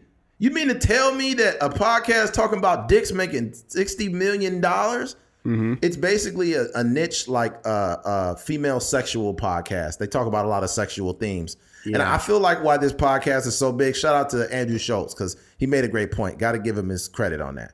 But Andrew Schulz said a lot of these sexual or, or sexually uh, po- like sexually based podcasts that women have are very popular. And he, he said because it's not a normal occasion to hear women talk about their sexual experiences, right? Mm-hmm. But here's my thing. I think it's a little deeper than that too. I think that that a lot of women can relate to what these girls are saying, but they don't feel comfortable saying it in public. These girls talk about, yeah, I fucked him on that morning and then I fucked his friend later that night. Like they literally have these conversations. Mm-hmm. And there's some women out here that have done that. Yeah. You know, and and and they talk about stories of celebrities. They talked about uh uh, uh what's his name from uh uh oh my god, I'm forgetting his name. He was in uh Titanic. Um, Leonardo DiCaprio. Talk about Leonardo DiCaprio fucking chicks and like, all, all, kind of stuff. Girls they knew or them? Yeah, girls that they knew getting fucked by Leonardo DiCaprio. Yeah, like they have these conversations on the podcast, and the numbers are going nuts. Yeah. And the numbers went so nuts that they offered these girls sixty million dollars. So you mean to tell me? No, it, it's it's just her. Oh, it's just her, but she's yeah. she, she's got to have a co-host. I don't know if it's another girl, but she's after the girl left, she was doing it by herself. Yeah, she was, but who knows? But sixty million for three years, that's life changing money. money. So, like, if if somebody could make it talking about oh shit, drop my phone. If somebody could make it talk about dicks and stuff like that, look good. She's actually really smart too, though. So I don't want to just pin her as the as the dick person. Um, but I feel like a podcast that has substance, I think we're multifaceted. This is just a self endorsement. We can make you laugh. We can make you think. We can, uh, I guess, motivate you in some ways. I just feel like this is a multifaceted platform where it's not like, you know, we talk about uh, uh, black people only, or we only talk about sports, or we only talk about, we talk about everything, right? And yeah. I feel like if we're not, even if we don't make 60 million or some crazy shit, I feel like me and Keith could, at a minimum, can make 500, like, can make a half a million. Yeah. half a million each to 1.5 a year doing this shit. Yeah, yeah, yeah. For sure. I'm looking at the fucking numbers, man. We have more content than these podcasts have. Yeah. We got 170 episodes over three years. Every week we've done an episode. Mm-hmm. We have repeat listeners. People love what we're talking about. Some people don't like it. Some people probably hate listen. Thank, thanks for listening either way. But this is why I'm so confident about this platform. Mm-hmm. Like as we're speaking, me and Keith know the development of something greater coming along. Mm-hmm. And I feel like that's going to be the thing that really starts to make us money. But we'll let that, you know, speak for itself. Yeah. I, I just think like, you know, we always we we always have this conversation and you're t- you're talking about um how athletes how athletes uh kind of play the play the or test the waters. Yes. Where it's like, "Oh, okay, I play running back and this dude over here on the on the Falcons play running back too. He he number one in the league in rushing, or he number two or three in the league in rushing. Right. I'm gonna wait till he signed his contract, so I know what I should deserve or what I should get. Mm-hmm. There you go. Because the the person that signs the deal first is like the first person to, to show their hand or whatever. Yeah. Um, so I think that's this is what's going on with these deals is Joe Rogan and now, excuse me, now the call her daddy deal and the um, Michelle Obama and Barack Obama deals. All these deals are coming to the surface, and we're we're starting to see these numbers. It's only like motivation for us to be like, yo, Yeah. like you said, if if she gets sick, if she gets sixty over three years. If we get a a, a sprinkle of that, we'll be done. good. You know what I mean? So that's the um and I think I think it with that I think it gives hope to even like I would call them independent podcasters, but podcasters on a on a smaller scale to Yeah. where you know like okay if if they can get that huge deal even on a like a small scale if we garner um you know five you know, let's say like 10,000 listeners on a regular basis we could kind of cultivate that into you know merchandise and you know tours and and Yeah. all this kind of stuff so it's uh it's crazy i think i think i think we're at the where it's almost like um like hip hip hop in the late in the early 80s you know what i mean where people didn't really understand where it would take it and now hip hop artists are Yeah. you know becoming millionaires off of TikTok and becoming millionaires off of viral Yes. viral uh, videos and stuff like that. So um, we, we're in a time. It's like it's like the um the golden the golden era, mm-hmm. not the golden era, the golden rush, I guess you would call it, Yeah, uh, the or the gold rush. rush. Yeah, sorry. Um, where it's just everybody is is is going. But I think above anything, you know, the the money is cool and all this cool, but you gotta make uh what's important important. And that's just um, knowing that there's money out there, but just focusing on the quality content, and that's uh, and then you know we do that, we'll be straight. Yeah, I, I think that we will do that. I think that um, e- eventually, just based on where we're going, we've seen the, the small growth. We don't have the numbers to get the money right now, and, and that's okay. That's mm-hmm. cool. But mm-hmm. we have the impact. Mm-hmm. You know, we have people that genuinely enjoy the content. That's what matters. You may not have all the listeners that you want, Mm-hmm. but you have the impact. You have the impact, you got something, mm-hmm. right? You got people that come back to your content. They're like, hey, these guys talk about some shit. I may not agree with everything they say, but I enjoy listening. They seem entertaining. When I talk on a microphone, I take it seriously because there's somebody driving in their car. There's somebody going to work. There's somebody is having a fucked up day and they want to be entertained and they want to be engaged. Yeah. Right. And I feel like that's my job. And I feel like we do a decent job do, at doing that. Mm-hmm. Now, being as we love it, I feel like it would be awesome that once we get these fucking numbers, I could just say, well, guess who's not working the job anymore? This guy Yeah, right? That that would be amazing, mm-hmm. and we would owe it all to our viewership and our listenership that you know we would get paid handsomely from a network and get paid through our listeners. And, I, and because I'm looking at other podcasts that it looked like they don't even try sometime, but because they got a platform, it's like Drake coming out with the podcast. If Drake came out with a podcast, this guy would probably make like 60 million from it. oh for sure. Like sir. and it's like I don't even know. I listened to uh, Kevin Durant's podcast with him and his co-host, and I'm not shitting on him, you know, but it's just a very, it's a very bland. It the one with J, the episode with J Cole was really good, but people are getting these deals, celebrities are getting these deals, and they're not great at it. They don't love podcasting.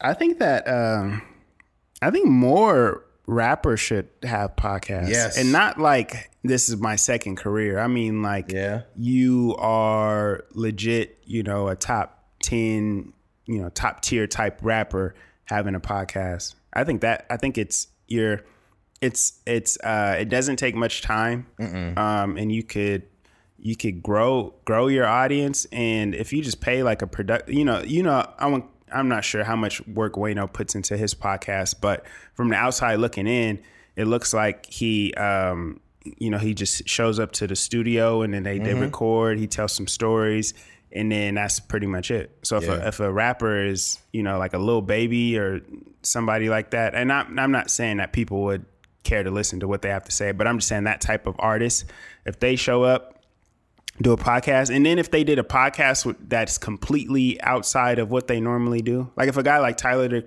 the creator had a podcast i think that that podcast would do crazy numbers True. So did that napkin just move over there?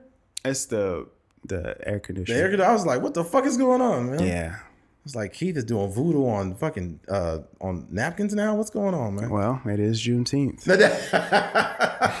Go ahead, coon team.